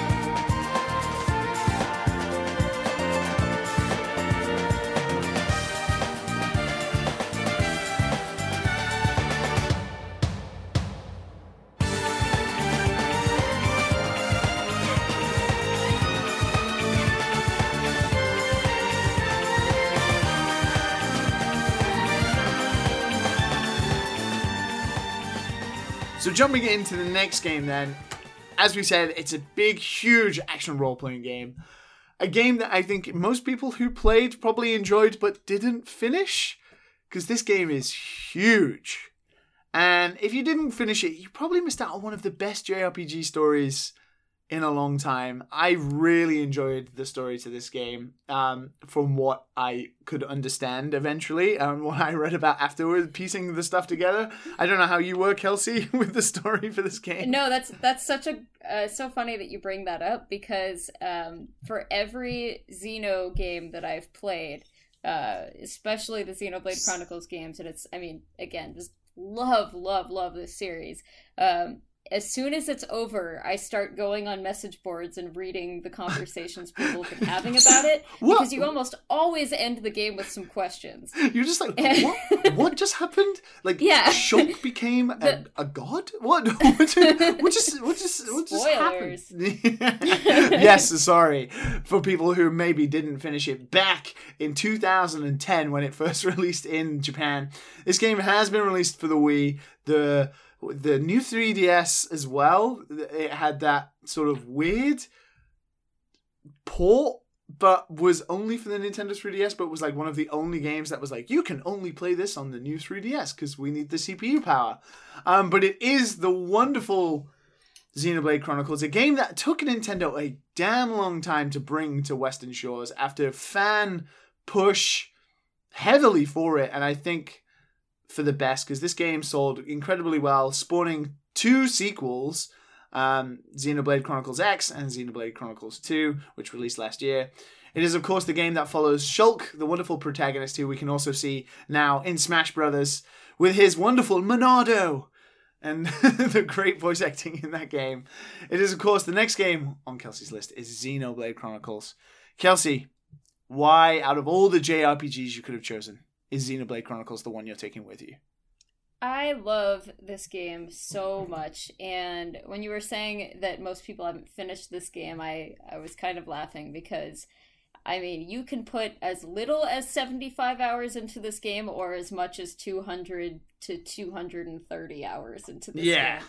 So there's so, so much to do, um, and so much to see. It's got one of the most incredible soundtracks of all time and and it's gorgeous. I mean, it's honestly the environment, the environment and the like world building in this game is so gorgeous. And when you start the game, uh, I guess not immediately, but pretty quickly after you start the game, you start to feel like it's not like Pokemon where you walk out into the grass and you only see things that reflect your own level. You know, you only see level two Pidgeys or whatever because you're only level four or level five. Instead, what you see is holy crap, there is a monster the size of a building that is level 80, and I need to get around this thing. I need to, like, be not in its line of sight. I'm And level 8, is- and this Yeah. is going to go terrible. And nothing is off limits in this game. I mean, there's no, like, really actual restricted areas. It's just that do you really want to try to walk into that area filled with level 75 giant apes? You know, like, it's not going to go very well for you. so because you know a lot of rpgs kind of just make it so that you can't go to normal but there's just a party member's like hey we're not supposed to be going that way and then you just can't yes. um, but i i love that this game not only lets you explore but it kind of encourages you to because it kind of slowly fills out your map as you as you go around. So i actually i spent one evening just kind of swimming around in this in this area that was uh like mostly water and I just kind of tried to go to the perimeter of the whole thing just so I could have the full all of the water filled out on my map.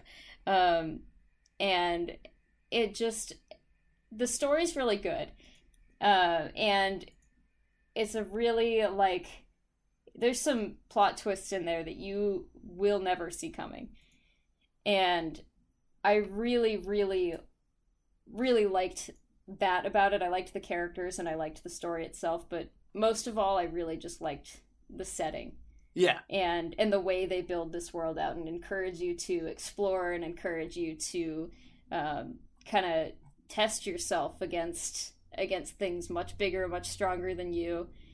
You, when you finish the game, I think if you're playing kind of like normally and not doing a lot of side quest type things, if I'm remembering correctly, you'll probably some be somewhere around level like 65 or so. But there's a ton of monsters in the game that are like level 90, level 95, level 99.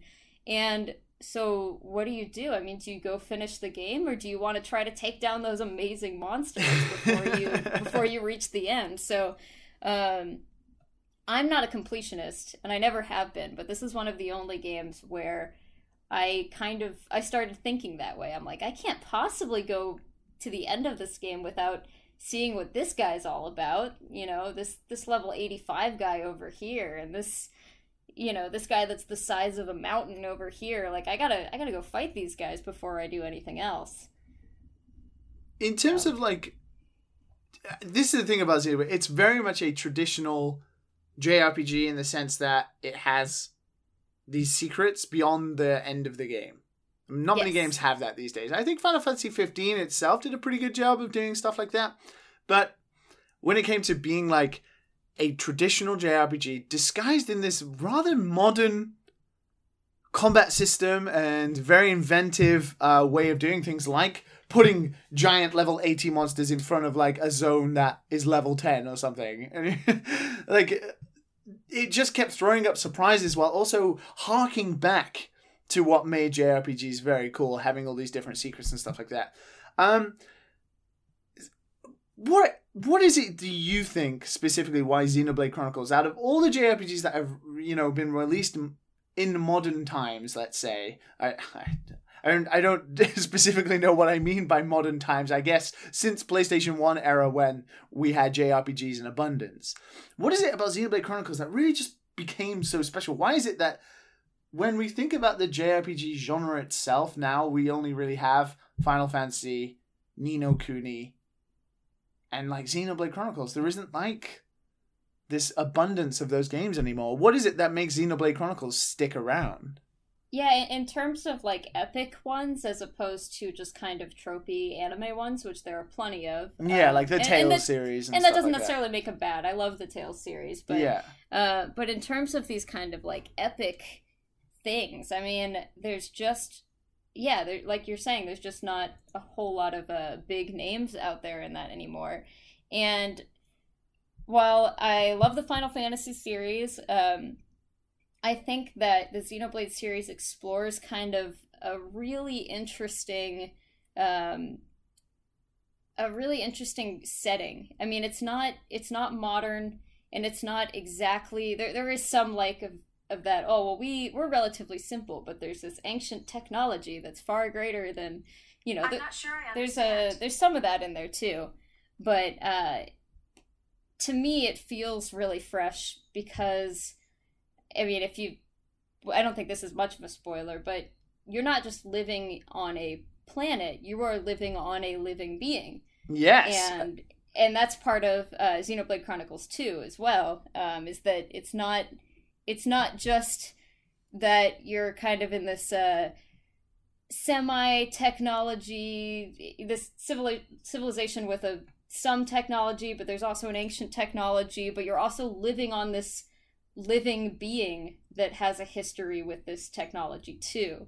Um, it's kind of hard to explain. I mean, anything when you try to get into an RPG like that, you just kind of end up talking about the lore, and it doesn't, you know, it, it's hard to talk about an RPG in a way that makes sense without getting too heavy into the lore. But I really, really like the setting of of the series and the way that they kind of build out the world like that, especially since it's not really like immediately obvious. If you were to if you were to just kind of get dropped in Gaur Plains, like it doesn't there's not really any indication that that's what you're living on. yeah, it just looks like a giant, beautiful grassy field. Right. and then you sort of zoom out a little bit, and you're like, "Oh my god, what the what the fuck am I standing on?" Yeah. And and you'll, you know, it'll just kind of it'll get there later when you're like, "Wait, Bionis leg." Oh, like, "Oh, I'm on the leg right now." That's or, you know, Mechonis head or whatever. Like you're yeah, like when the map tells you in the corner. Parts. Yeah. So they're all different. The best part is like they're all different climates. Like Yeah. you're like, how can this thing be so big that it it's almost like in a different hemisphere? It has it's so big it has its own multiple climate system on its body. It's incredible. But oh man, going off of that, then we had Xenoblade Chronicles X. How did you feel about that game? So I I want the chance to replay that on not the Wii U, and it's not that I don't like the Wii U, but I for a game that long, I really need to have it in a portable form. I just I just get distracted when I am tasked with a 200 hour RPG and I have to do all of it sitting in front of my TV. So I never finished that one. I actually thought it was pretty interesting, like a pretty interesting take on uh on what was going on and I I wish I now that I've played 2 especially, I really do want to go and finish it because I have I have theories of how it ties into the other two. Um that I probably won't know until the end of that game. so so it was it was interesting. I actually quite liked the uh I think a lot of people didn't like the art style of that game, but I actually did. I I play so many JRPGs that are so anime that it was kind of refreshing to have one that like almost started to look a little more like Mass Effect e. Like it wasn't. It there was still the anime influences there, but it started to get a little bit more realistic. Yeah. Um, and and the environments were gorgeous, of course. Um, but I think the issue with that game, aside from it being on on uh, Wii U, and that's again just a personal preference for me, um, was there was a lot of very repetitive uh, side quests, and the Xenoblade series is full full of side quests, as many as you could possibly want to do. But um, a lot of the things that I really enjoyed about Xenoblade Chronicles 1 and 2, which was kind of just straying away from the story and doing other side fun stuff, it didn't seem like it was there as much for X. And I don't know Yeah, I don't know if it- you feel the same way. And there, I don't know, like there was something about Xenoblade Chronicles that even though it was on the Wii and obviously didn't have as much sort of I don't know technical power behind it, it felt full. Like the world felt full. Like the grass was long, so you couldn't really see what was in front of you. Whether that described, you know, uh, it just hid what was not there. But it did Right. feel full a lot of the time. Whereas X, because you'd go into these the cities, and it tried to give like a popular city vibe, but because it was on the Wii U, it couldn't pump out. And although Yeah. the like the worlds were incredible, and like you had all these monsters, and you'd, you, especially when you got your scale and you could fly through the the skies and stuff like that. But when you were in the cities and stuff like that, it just felt so empty. It felt so dead. It felt like a PlayStation 2 game.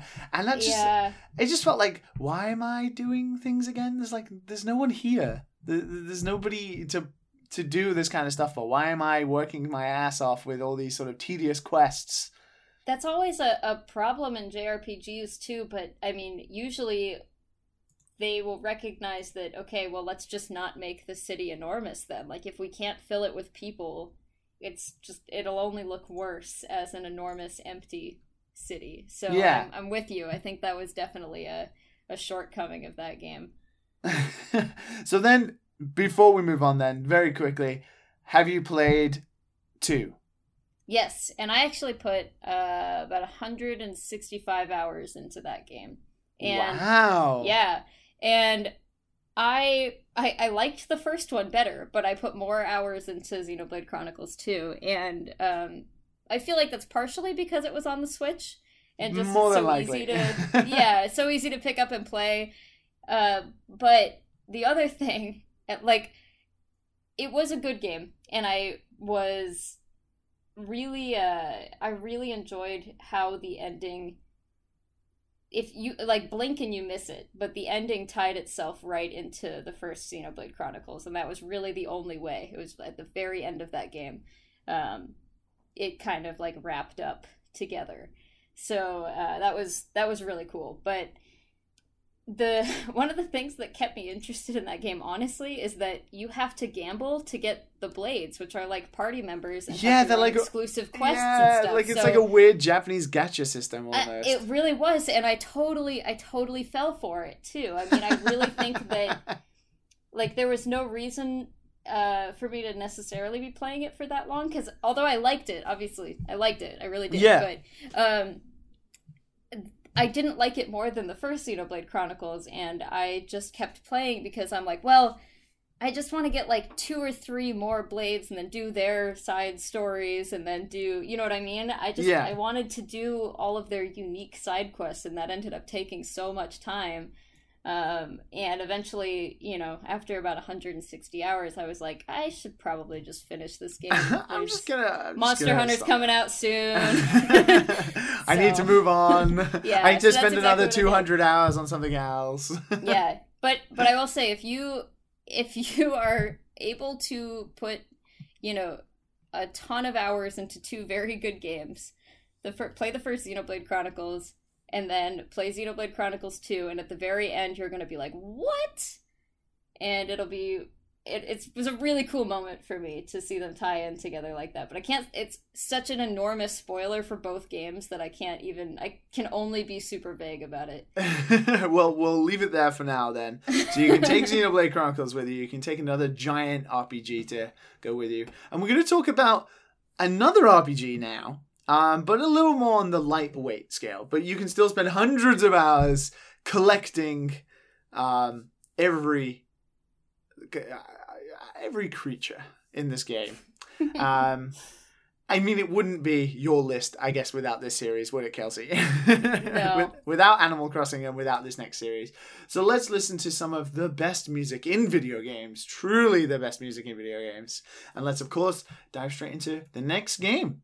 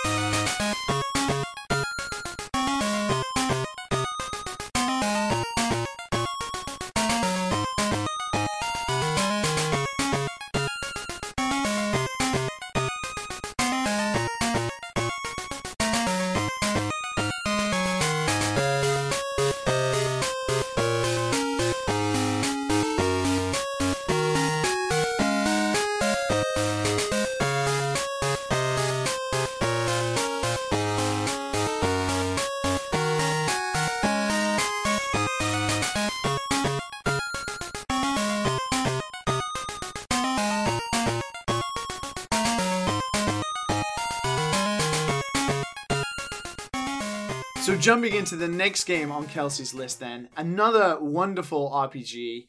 Um, I don't like using JRPG for this series. I don't particularly even like using RPG because they're they're they're, they're weirdly they're just th- their games. they are the Pokemon games. They have a gameplay system that has lasted through 20 years without changing very much. And they are just some of the most joyous and wonderful experiences I've personally had. And it wouldn't be Kelsey's list, of course, without choosing a Pokemon game too to take with her. But the game that she's going to take with her is from my favorite generation of the whole Pokemon series. My favorite game is Gold. I love Pokemon Gold so much. But the one that Kelsey's going to be taking with her was developed, of course, by Nintendo and Game Freak. It was released a year after Gold and Silver as a sister game to the two of them back in uh, 2001, November of 2001. Whew, I'm so old now. but it has various options, uh, like being able to play as a girl this time. Good old Nintendo doing things later than everyone else. But it did release back on the Game Boy Color and had the beautiful Suicune as the uh, box art. It is, of course, Pokemon Crystal. Kelsey, out of all the Pokemon games you could have chosen, why are you choosing Crystal? Well, it's I mean, it's the best one. You basically said it yourself with Pokemon Gold, right? yeah, but, but Heart Gold and Soul Silver, I would choose Heart Gold if I if I, I, if I I almost went with that actually. I almost went with Heart Gold, but I this was one of the ones where nostalgia just kind of won out a little bit, uh, in ter- over like practicality. But Pokemon Crystal to me, I started playing Pokemon uh, like since the beginning. I started with Pokemon Blue, but uh, Pokemon Crystal was a really really big moment for me. It felt like, and I'm I'm not someone who needs to play as a girl uh, in order to enjoy a game. I you know I played plenty of JRPGs where you don't have a choice, and I Yeah. it doesn't bother me. But Pokemon's a pretty personal journey. I feel like, like you were saying, it's not really much of a JRPG. Um, Yeah. It has some of the same concepts as a JRPG, but it really is kind of in a league of its own. So, um, being able to even kind of take that personal experience even further, uh, be a girl. Uh, I really the Johto region to me is just my favorite. I think the best got- one. Yeah. yeah. it's got the most interesting. It's very very heavily Japanese culture inspired. Yeah. Um, It is and- Kyoto, uh, Yeah. essentially. yeah, so uh, much more so than really any of the other uh, any of the other areas that they've put in Pokemon games. This one truly has the most kind of like um, I want to say like spirit to it. Like it Okay. really feels like there's a full culture going on there as opposed to Pokemon exists in this world. Yeah, yeah, whatever. But you know there's the sprout tower there's like these these kind of shrine like areas where and and ancient tombs in this where it, it's like pokemon have always been here and this is like a big part of the whole culture and the whole history of the pokemon world like Yeah. you know um and and it's not so much that that that the story or any of that is super important in pokemon but it really kind of made the whole thing feel a lot more real to me. Like you really are in this pokemon world and uh and it's not just a generic quest to be the best i mean it's, it still is obviously but there's there Just was more throwing the going on tagline out there. yeah there, there was more going on there i felt like because you would end up going through these areas that you know had this kind of like ancient history to them and seeing seeing Ho-Oh and uh, and lugia and the the three dogs um, the first time i mean they felt like they felt like real legendary pokemon because as much as i love like zapdos is one of my favorite pokemon but like he was just a bird hanging out in an electric plant. Like i mean you know he didn't really feel that legendary to me. It felt like he's just kind of chilling in this in this area that's kind of dangerous and that's why people don't go there. But you know these these legendary dogs that like ran across the world and would run from you and were in you know were moving around constantly yeah, you could and- see them on the map and yeah, just- and they, they ah. felt more unobtainable because you couldn't just go to them and fight them and save your game beforehand. It was like a real, it was like actually a real struggle to catch them. Um, Yes. and that's even in in the story. Like you see, um, you you called it uh Suisun. You- Suicide. I always said Suicune. I have no idea. Now that you've said that, I need to like look at it and and figure out if that was just. That's how- was, that's how I used to say it. old. S- Uh, but you are you are correct though. See, like I would say suicide like when I was younger. I don't know why, but uh, the Japanese would be suiakune, suikun. So you're yeah, All you right. you you nailed it. Yeah, mine Cool. mine is the incorrect pronunciation. okay, you scared me a little bit there, but but I mean, you see you see him in the story, and he like runs away. Like you you see the sprite on the overworld map uh, during the kind of story bits of the game before you have the chance to catch him. yeah, And so it, it just kind of legitimizes the whole this is actually like a legendary um, like I'll you know, never get him. yeah, I'll you'll never, get, him. this guy. He just shows up for a split second and leaves, and like you know, so it it felt a lot more uh, epic to me that way. It and did. of course, the best thing about the second generation of Pokemon is that you can still go back to the first generation to Yeah. Kanto. to Kanto And- after after you finish the game. There is a Yeah. whole other game. Eh, Amazing. and that was the best because uh, because I didn't know. You know, you you didn't know at first when you first started playing the game, unless I guess you were reading about it, which I apparently wasn't smart enough to do. But I definitely at the time I had no idea. Back 2000 2001, no. I I would have had no idea, I think. yeah, so it was like a big surprise, and it felt like, you know, it it felt like a present within a present. Like there's more. So- I just defeated the like I just defeated the the elites and and now and now I'm the champion. Wait. What? Now I have to go to a mountain and defeat red or blue or or gold or so. Like the idea that the game continued on and you had this like immense team of Pokemon now, and you were like, "What is happening?" And like your your tiny ten year old mind just can't handle how incredible a prospect that is. yeah, absolutely. And this, of, of course, the legend goes, um, the story is that we have Kanto because Satoru Iwata himself made the programming technology to fit it on the game cartridge, which Yeah, is I love that story. incredible. It's a beautiful story. So thank you, Mr. Iwata, for blowing my mind as a 10-year-old kid. it was so good.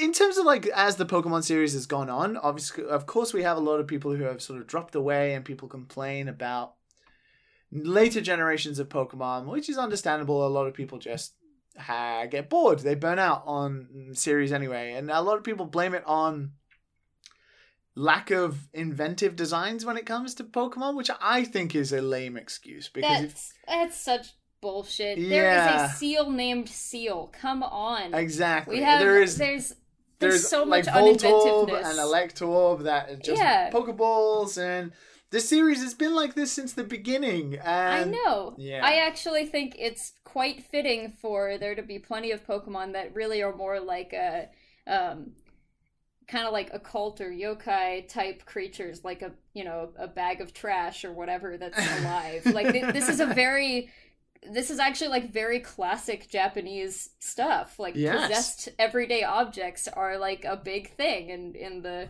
kind of occult history in in japan. So that's never bothered me. Uh and really the only pokemon game i would say that didn't that i didn't love was probably black and white. And i think despite the fact that i love new pokemon and all of that that game took out all of the familiar pokemon and forced you to go through almost the entire game without seeing anything yeah, that that one was yeah, that one was the biggest change as far as I can remember. Yeah. But that was also that was the one mis- that Th- to me that was a mistake i mean even for someone who's hardcore like me and really enjoyed a lot of the new designs i think that to kind of keep people coming back you have to attach some level of familiarity to to each new iteration like you gotta have yeah. you gotta have some think- of it there it, it was like I don't know what they were going for because obviously they had released Platinum and Diamond and Pearl on the DS, and then Black and White was kind of the big new invention. Like I, I don't know what, but th- the one thing I did like about Black and White was the I, the story was a story in that game. yeah it was it was very like adult Yeah, it was like it was kind of like Are we doing Uh, the right thing, making Pokemon fight each other? Like, is this okay? I can't believe everyone is doing it. Like, it was it was pretty hard hitting for a Pokemon story. So it Yeah. did try to change things up, but you are right. There was a lack of familiarity with it, and you know, some of the designs for that one, like Vanillish and uh, other stuff like that, a lot of people did find egregious, but uh, it was it was okay. It, it, the the story they tried something it was okay. But moving to now like sun and moon like ultra sun and moon being the latest ones i feel like they're the pinnacle of where the series has got to because the familiarity is there but there are all these huge changes too. Um but they've absolutely. they've done really well with it. Apart from the very slow slow slow beginning of sun and moon incredibly slow. Oh yeah. It is. Very very I- even slow by pokemon standards still pretty good though Yeah, I liked. There are many things I loved about Sun and Moon, um, and there's also many things I loved about X and Y, and I feel like they should just kind of be married together to be the perfect Pokemon game. No, X and Um, Y was so good. So yeah. good. I, I, I don't mind that they changed up the the gym format and all of that stuff. I don't mind that it's a very different setting. Um, and that there's kind of all these new features in it. All of that is uh, is is pretty cool to me, I, and and doesn't bother me. What kind of bothered me about this game? This is gonna sound so dumb, but like the story in in Sun and Moon, like it it started going. Obviously, Pokemon is set in a very like fantastical, uh, you know, no basis in reality world. So it's I'm it's not so much that like you can't have pokemon in space. That's just not done. It's not it's not so much that but it was kind of the combination of that and a really just like unlikable but not in a good way um antagonist group with team skull. And uh and finally this is maybe i'm just reading too much into this but you know uh Lillie the girl who's got who's kind of following you around on this whole adventure Yeah. um, she basically has just this horrifically abusive mom and at the end of the game after just like begging and begging her mom to change and sticking around it's just like okay so to me to me what i got was the moral of the story is if you just if you just stick it out and, and love your your abusive parents hard enough they'll stop being abusive and everything will work out okay um, I didn't exactly like that that lesson at the end there. It felt very um I, I just I didn't feel like any of the any of the conflict was very realistic. yeah. Like everyone was just pure evil that was eventually uh not everyone, but you know, there was like some pure evil that just through the power of of being told that they're being evil enough kind of stopped being evil. For the power of friendship. yeah, yeah. so, um, and I I expect a level of that in every JRPG and in Pokemon and stuff, but it just it, it really did not impress me this time around. But with that being said, I absolutely loved the um, the Alolan forms. Yes. and um, just I mean the world was great. Most everything about that game was great. Oh, is good. And soon enough, soon, soon enough, I imagine we will be hearing about the next iteration of the Pokemon series, moving into th- true 3D space um, with the Switch version um, that hopefully will come out next year. Um, but until then, we wait in anticipation for more Pokemon games. But for now, Kelsey, you can take Pokemon Crystal with you to your deserted place and uh, enjoy the good old memories of Kanto and Johto and all those wonderful Pokemon types. Actually, before we change from Pokemon, Kelsey, what is your favorite Pokemon? Oh, my favorite. Hmm. You know, it's hard to say. I I love bird Pokemon. Um, Interesting. my my favorite Pokemon is probably Zapdos, but I, I mean, ah, really, it's kind of like a you know. I feel like everyone has kind of like a top ten, and none of them are really quite number one. They're all Yeah. just like a blob of favorites at the top there. I have a so. definitive favorite, but I absolutely know what you mean. Like there is like a top ten that changes all the time. Yeah. Well, what is I- your favorite? Um, my favorite forever, and I have a tattoo of him on my body, which is another story I'll tell another day. um, is Raichu. Oh, cool. I love Raichu very much. cool. Raichu is my favorite. Ever since I got the Lieutenant Surge Raichu legendary card when I was about eight, I was obs- uh, that was my. Everyone had like the shiny Charizard, but I had this shiny Lieutenant Surge Raichu card. That was like my pride and joy, and I've loved Raichu ever since then. I used to get is- really extremely upset at Ash for every time he had the chance to evolve Pikachu and he didn't. And he What didn't is evolve- wrong with you? I'd be like, why would you not want to Raichu? What is wrong with you, Ash? Speed, power? Oh, come on. It, oh, the speed stats on Raichu? Come on. But yeah, Raichu is definitely my favorite. Electric Pokemon, I think I think electric is probably like the one of the number one types, right? It must be. And Oh, fire, yeah. I guess. Yeah, I love electric types. Oh, so good. So many good ones. Zapdos is one of the best legendaries. Jolteon is one of the best Eevee forms. Ah, I could talk about Pokemon forever, but we should move on. we should move on to the next game. And a very, I probably the most unique, I think, on your list is the next game. Uh, um, maybe not as unique as Dance Dance Supernova, but definitely unique in terms of this entry into this series. I think is a a very unique one. So let's listen to some music from the second to last game on Kelsey's list, and let's of course dive straight into it.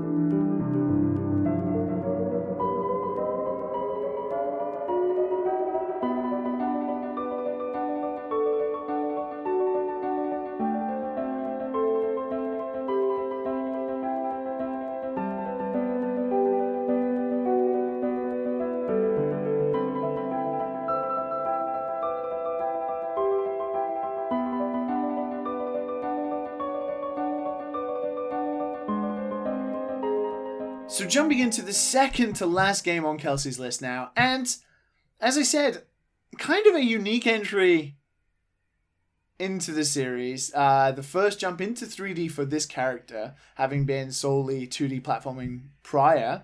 Um, it came out around the same time as Super Smash Bros. back in 2000, and this character also featured in Super Smash Bros. making uh making I think that was like the turn when this character became like a household name.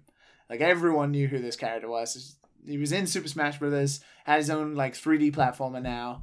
Um, but this, I think, on the Nintendo 64, this is one of the games that sort of gets lost to the wayside. Although it was received very positively back in the day when people mention, oh, platformers on the Nintendo 64, Super Mario 64, Banjo Kazooie, all the other like giants of that era, Donkey Kong 64.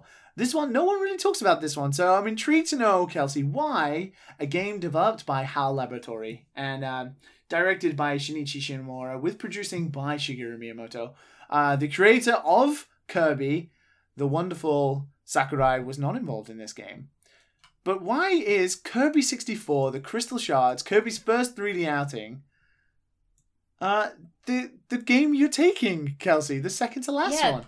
This is a very nostalgia inspired pick, I think, but it's a game that I go back and beat probably once a year. Uh, and to me, what makes I mean, Kirby games are great, and they're pretty much just you can always pick up a Kirby game and know that it's going to be good, and um, and just kind of that it is going to be good. Like It is just going to nothing be a good experience. Yeah. Exactly. So you you know right away it's gonna have a fun soundtrack. It's gonna be colorful and it's gonna be good. But uh, what this game did different from the other ones, and the greatest mechanic that uh, they basically didn't really bring back until this newest Kirby game, uh, is that you can combine powers, and that to me was such a cool way to go through the game.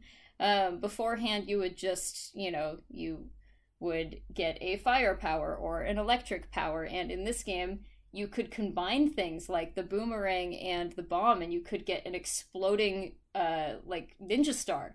Like these just crazy combinations. You could have uh, fireworks, you could have missiles, you could be like a Swiss Army knife uh, on you, to your enemies. Like there's just all of these really interesting um, combinations in this game.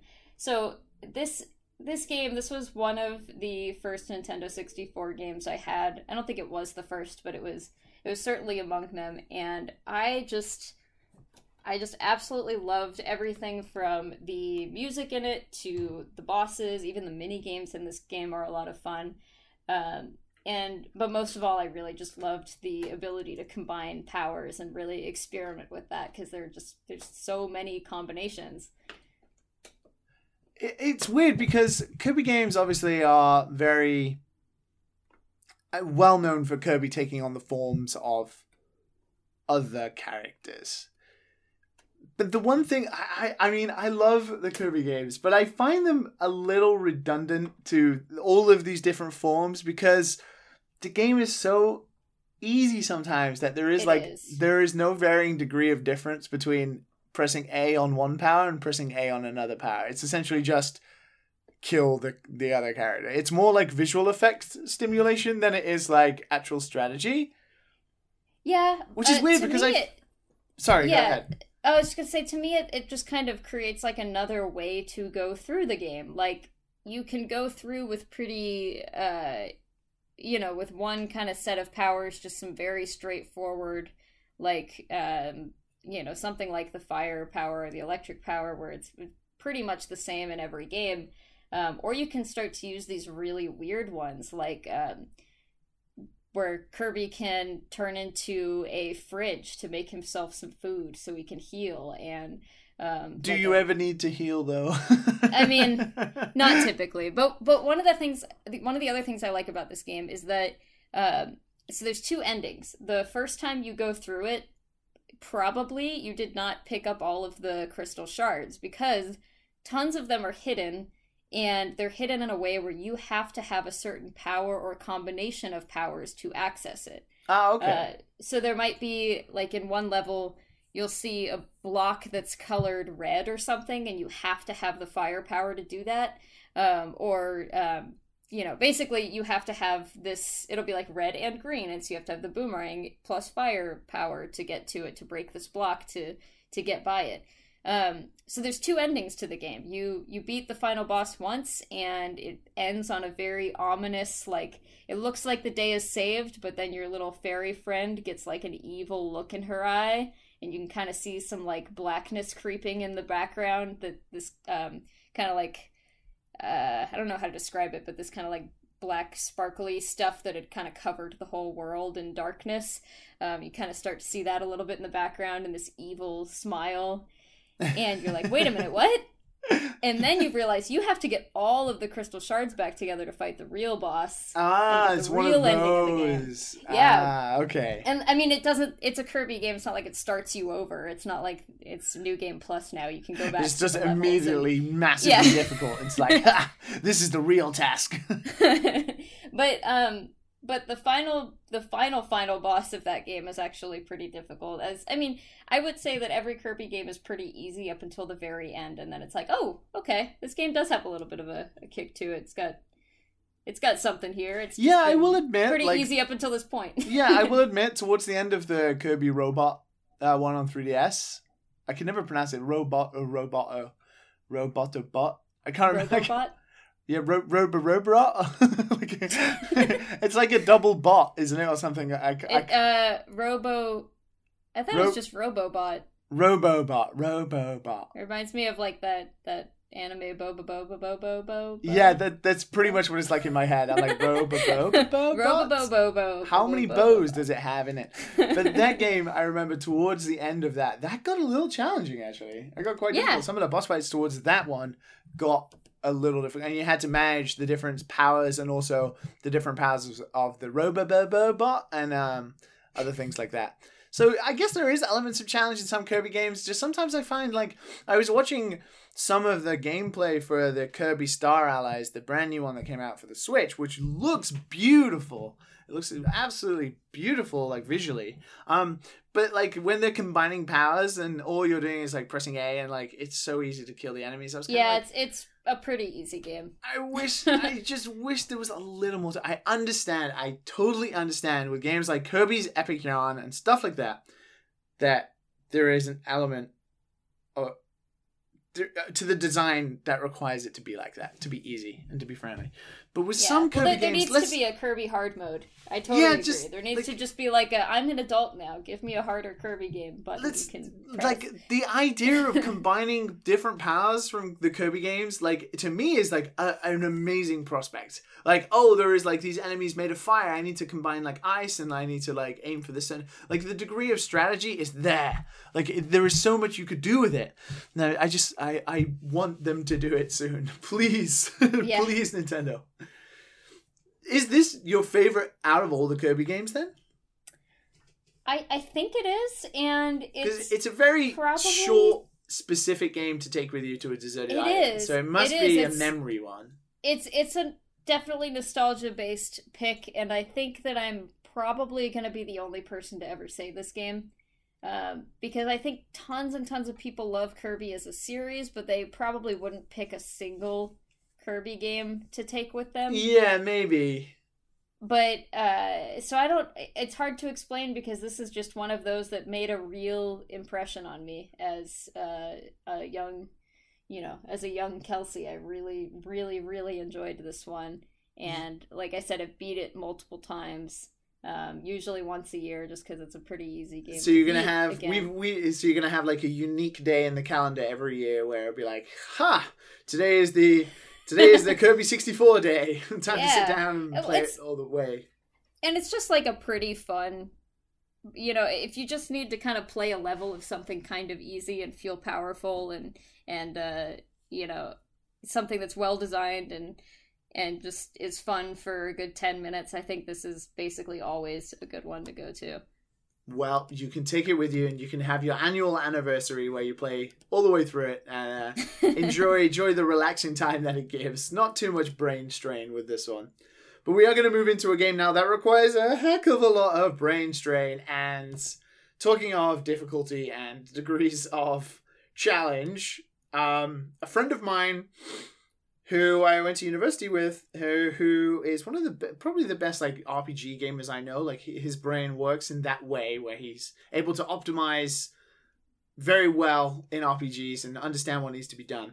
But he played this next game, the last game on Kelsey's list that we're going to talk about.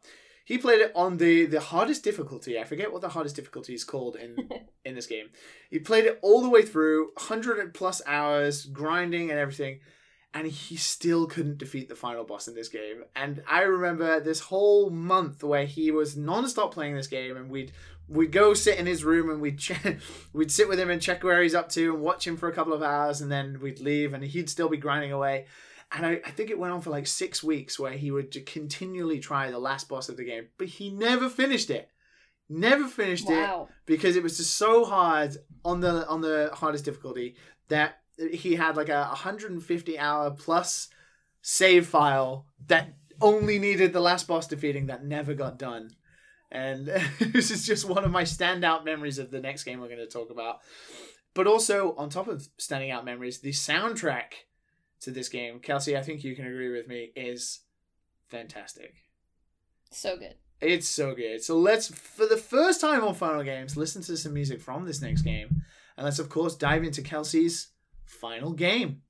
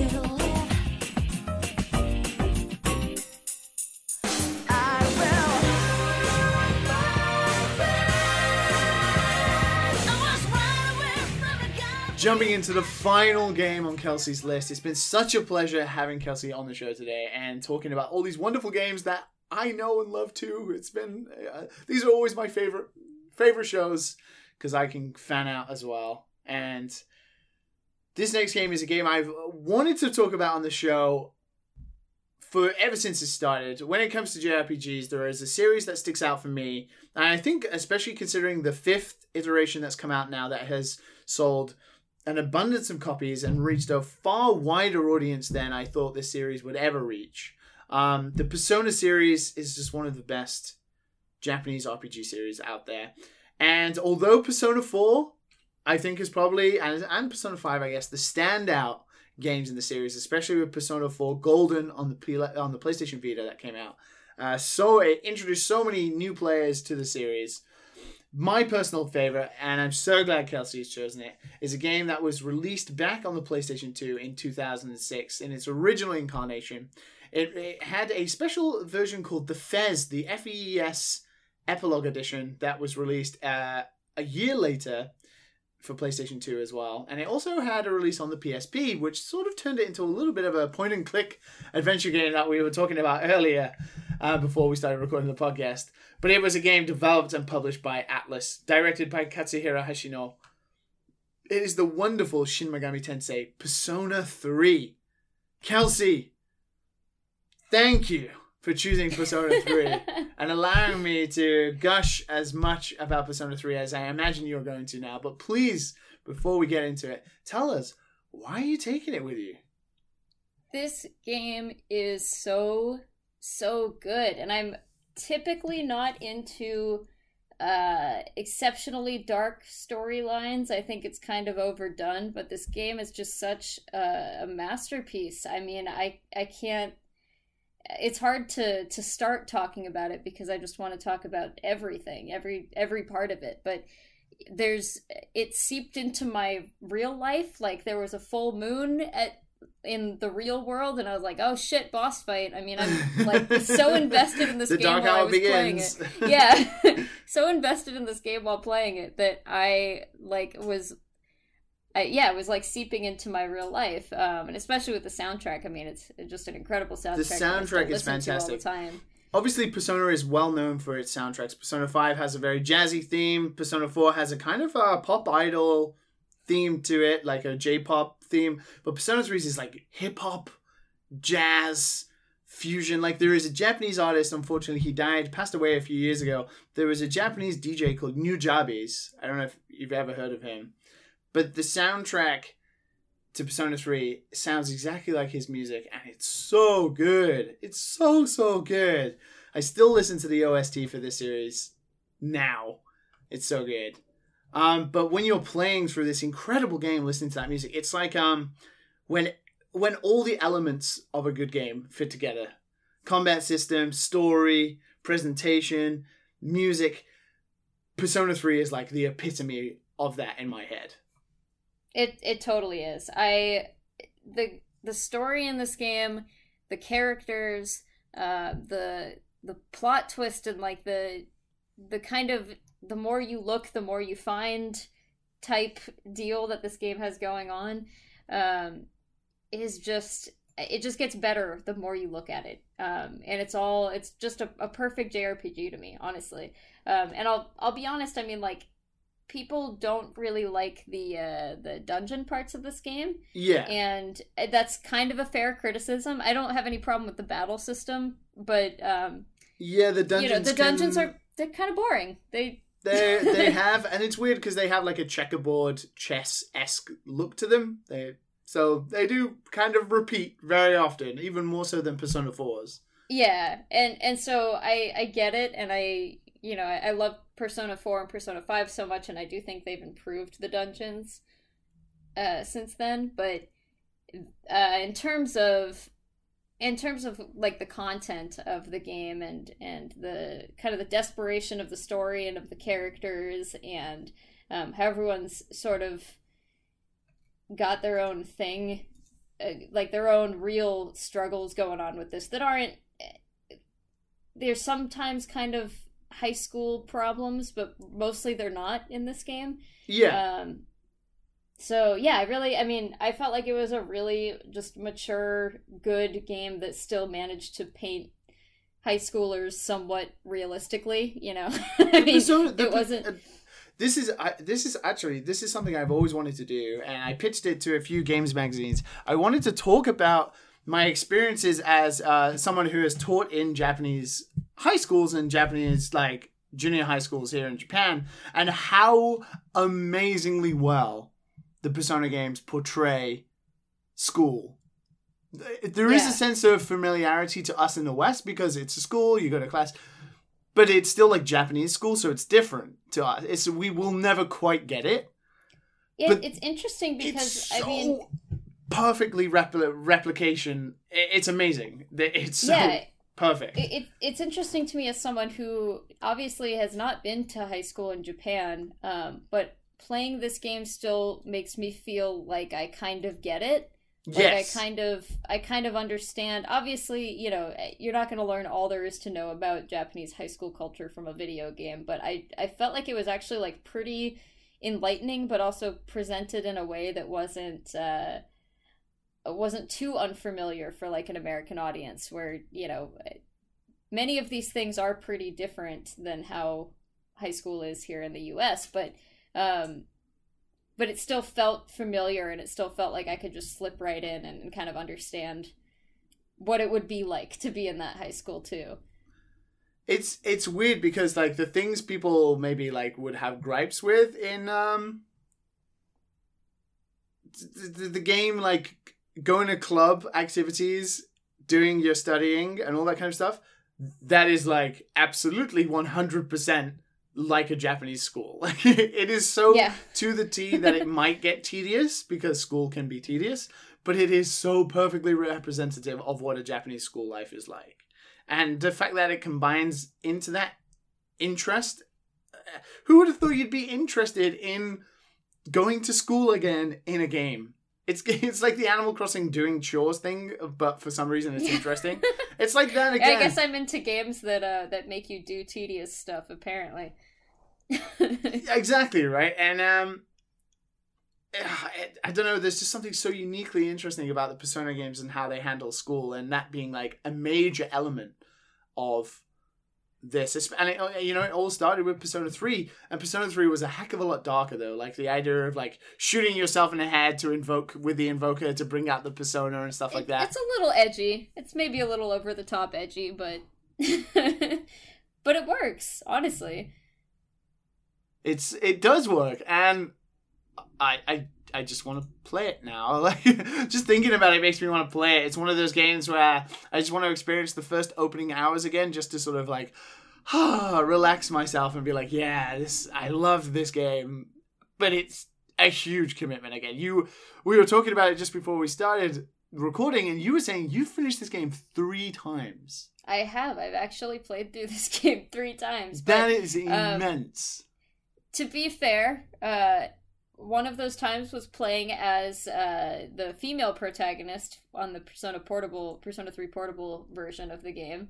Um, so that was slightly different. And you get New Game Plus for all of these. So, I mean, it, it definitely cut down the. Uh, like you, you know i didn't have to grind or anything really it just kind of cut down on having to really uh, spend a lot of time doing anything other than the spending time with your classmates and, and studying and you know obviously defeating bosses and, and whatnot but removing any like extra battles from it and grinding not that not that it's bad not that the grinding is horrible but to be able to remove a lot of that was uh, was very helpful and sped it up a lot Yeah.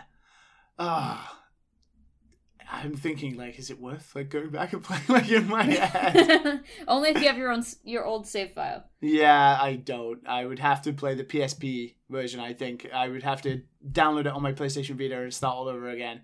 And I, I'm not. I'm not sure I have the life left in me to be before I would finish it. it would take me Yeah. many many years I think to finish it. But it's a game I was lucky enough to experience when I had a lot of free time in university to get Oh, through good. it. It was so good. But I imagine though, going to a deserted place, it's the perfect game to have. It's one of those again like Xenoblade Chronicles where you can just sit back on your beach and waste uh, a couple of hours towards grinding out to 200 or 300 hours. So I, I think you're pretty set for this deserted island, Kelsey. Yeah. Plus, you know, you can choose different love interests every time. So Ah, that's know. true. Got, you, gotta, you gotta woo everyone. You Yeah. Gotta get the the full in everything. Get your get your study up. Get your intelligence up. Everything. But Kelsey, I think it's about time that we uh, we send you on your way. Get you on the boat, ready to get to the deserted place where you can dig into all of these games that you've chosen. I'm it's excited. been I I I- I'm excited for you because uh, looking at this list again, I'm like, I, I'm I'm jealous. I wish I, I wish we were swapping places. I wish I had the free time to go through all these games again. but Kelsey, it's been an absolute pleasure having you on the show today. So thank you so much for coming on and talking to us about your list. Thank you so much for having me. This is a, a really fun fun way to talk about uh not just favorite video games, but you know, like practically favorite video The games. prac- yeah, the, the the practicality of some of our favorite games. Uh, It makes us evaluate what is worth our time these days, and what we need time for, maybe. Absolutely. But thank you so much for choosing a list that got me very excited. It's, it's an amazing pleasure to talk about some first Monster Hunter World, Super Mario Odyssey, and Persona 3. Are very, very, very fun games to talk about. And as always, before we send you away, we have to we have to ask you the last question that we always ask people on Final Games. And of course, we talk about games on Final Games. It's in the title. But if there's one thing that's very important to playing video games, it's the the way we play them. And uh, you are a big advocate for you know portable consoles and playing games portably and stuff like that.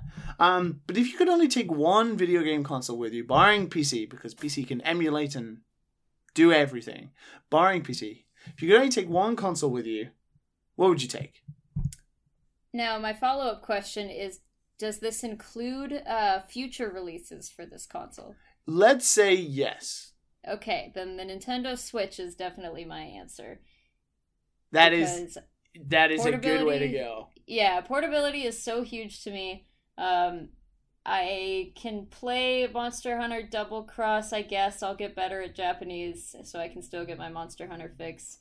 Um, I assume there's going to be an Animal Crossing on there someday, and between just Mario Odyssey and Breath of the Wild, to be perfectly honest, I will be set for quite a while. Yes, that's very true. and eventually, you know, you'll get the Animal Crossing game that comes out on there, whenever that is, the Pokemon game that comes out on there, whatever the next Zelda, the next Mario is. You you you're pretty damn set, I think. Absolutely. And I would be surprised if there's never another Monster Hunter on the Switch or on a Nintendo console, I should say. Oh, absolutely. It, I mean, it's Japan. They'll they'll yeah, they'll find they're a gonna want it there. They'll find they a want it on, enough. on a portable system, just like I. I mean, technically, they already have one on the Switch. It's just I know they have Double. Cross, but and I I did import that and played it a little bit, but it's uh my Japanese is just not quite there yet. It's pretty difficult, even with a high level of familiarity. There's a hell of a lot of kanji in the Monster Hunter games. They are not easy. They are not easy to look at. Um, but Kelsey, thank you so much for coming on the show. It's been an absolute pleasure. Um, and before we send you on your way, please tell the wonderful listeners who have made it this far where they can find you on the internet and what it is they should be checking out. Absolutely. So you can follow my YouTube channel, which is just youtube.com slash Kelsey Lewin. I'm pretty simple like that. Uh, my Twitter handle is at Kels Lewin. And I've got a podcast, which is the Game Blitz show. We've, we're on iTunes and Libsyn and all of that fun stuff. Uh, and yeah, that's I, oh, and I guess I do Twitch sometimes now too. So that's there you go. twitch.tv slash tentacles. Um, And I guess and if, yeah, doing doing all it- kinds of crazy stuff these days. and I guess if anyone's in the area that you're in, they should be uh, coming into the store, right? Absolutely, yeah. Pink Gorilla Games. We have two locations in Seattle, Washington. So if you find yourself in Seattle, please stop by for a little bit of taste of Japan. Yeah. Japan and Seattle. Sounds good. Thank you so much to everyone who's listened to this episode of Final Games. As always, you can find the show on Twitter at Final Games Show. You can find me, Liam Edwards, at LiamBME. Of course, we're on iTunes, Stitcher, Acast, Overcast, all those wonderful podca- podcasting networks that you can find the show. Of course, if you're on there, you can rate and review the show. That would be great. Also, if you like podcasting, you like listening to my voice, you can go to the Dad and Sons podcast and listen to me, Matt Visual, and Super Bunny Hop talk about video games on a weekly basis, where usually we talk about games from like 10 years ago that are irrelevant to this week. Um, but people still listen somehow. But thank you so much for listening to this episode of Final Games, and I hope to see you again next week. So, for now, goodbye.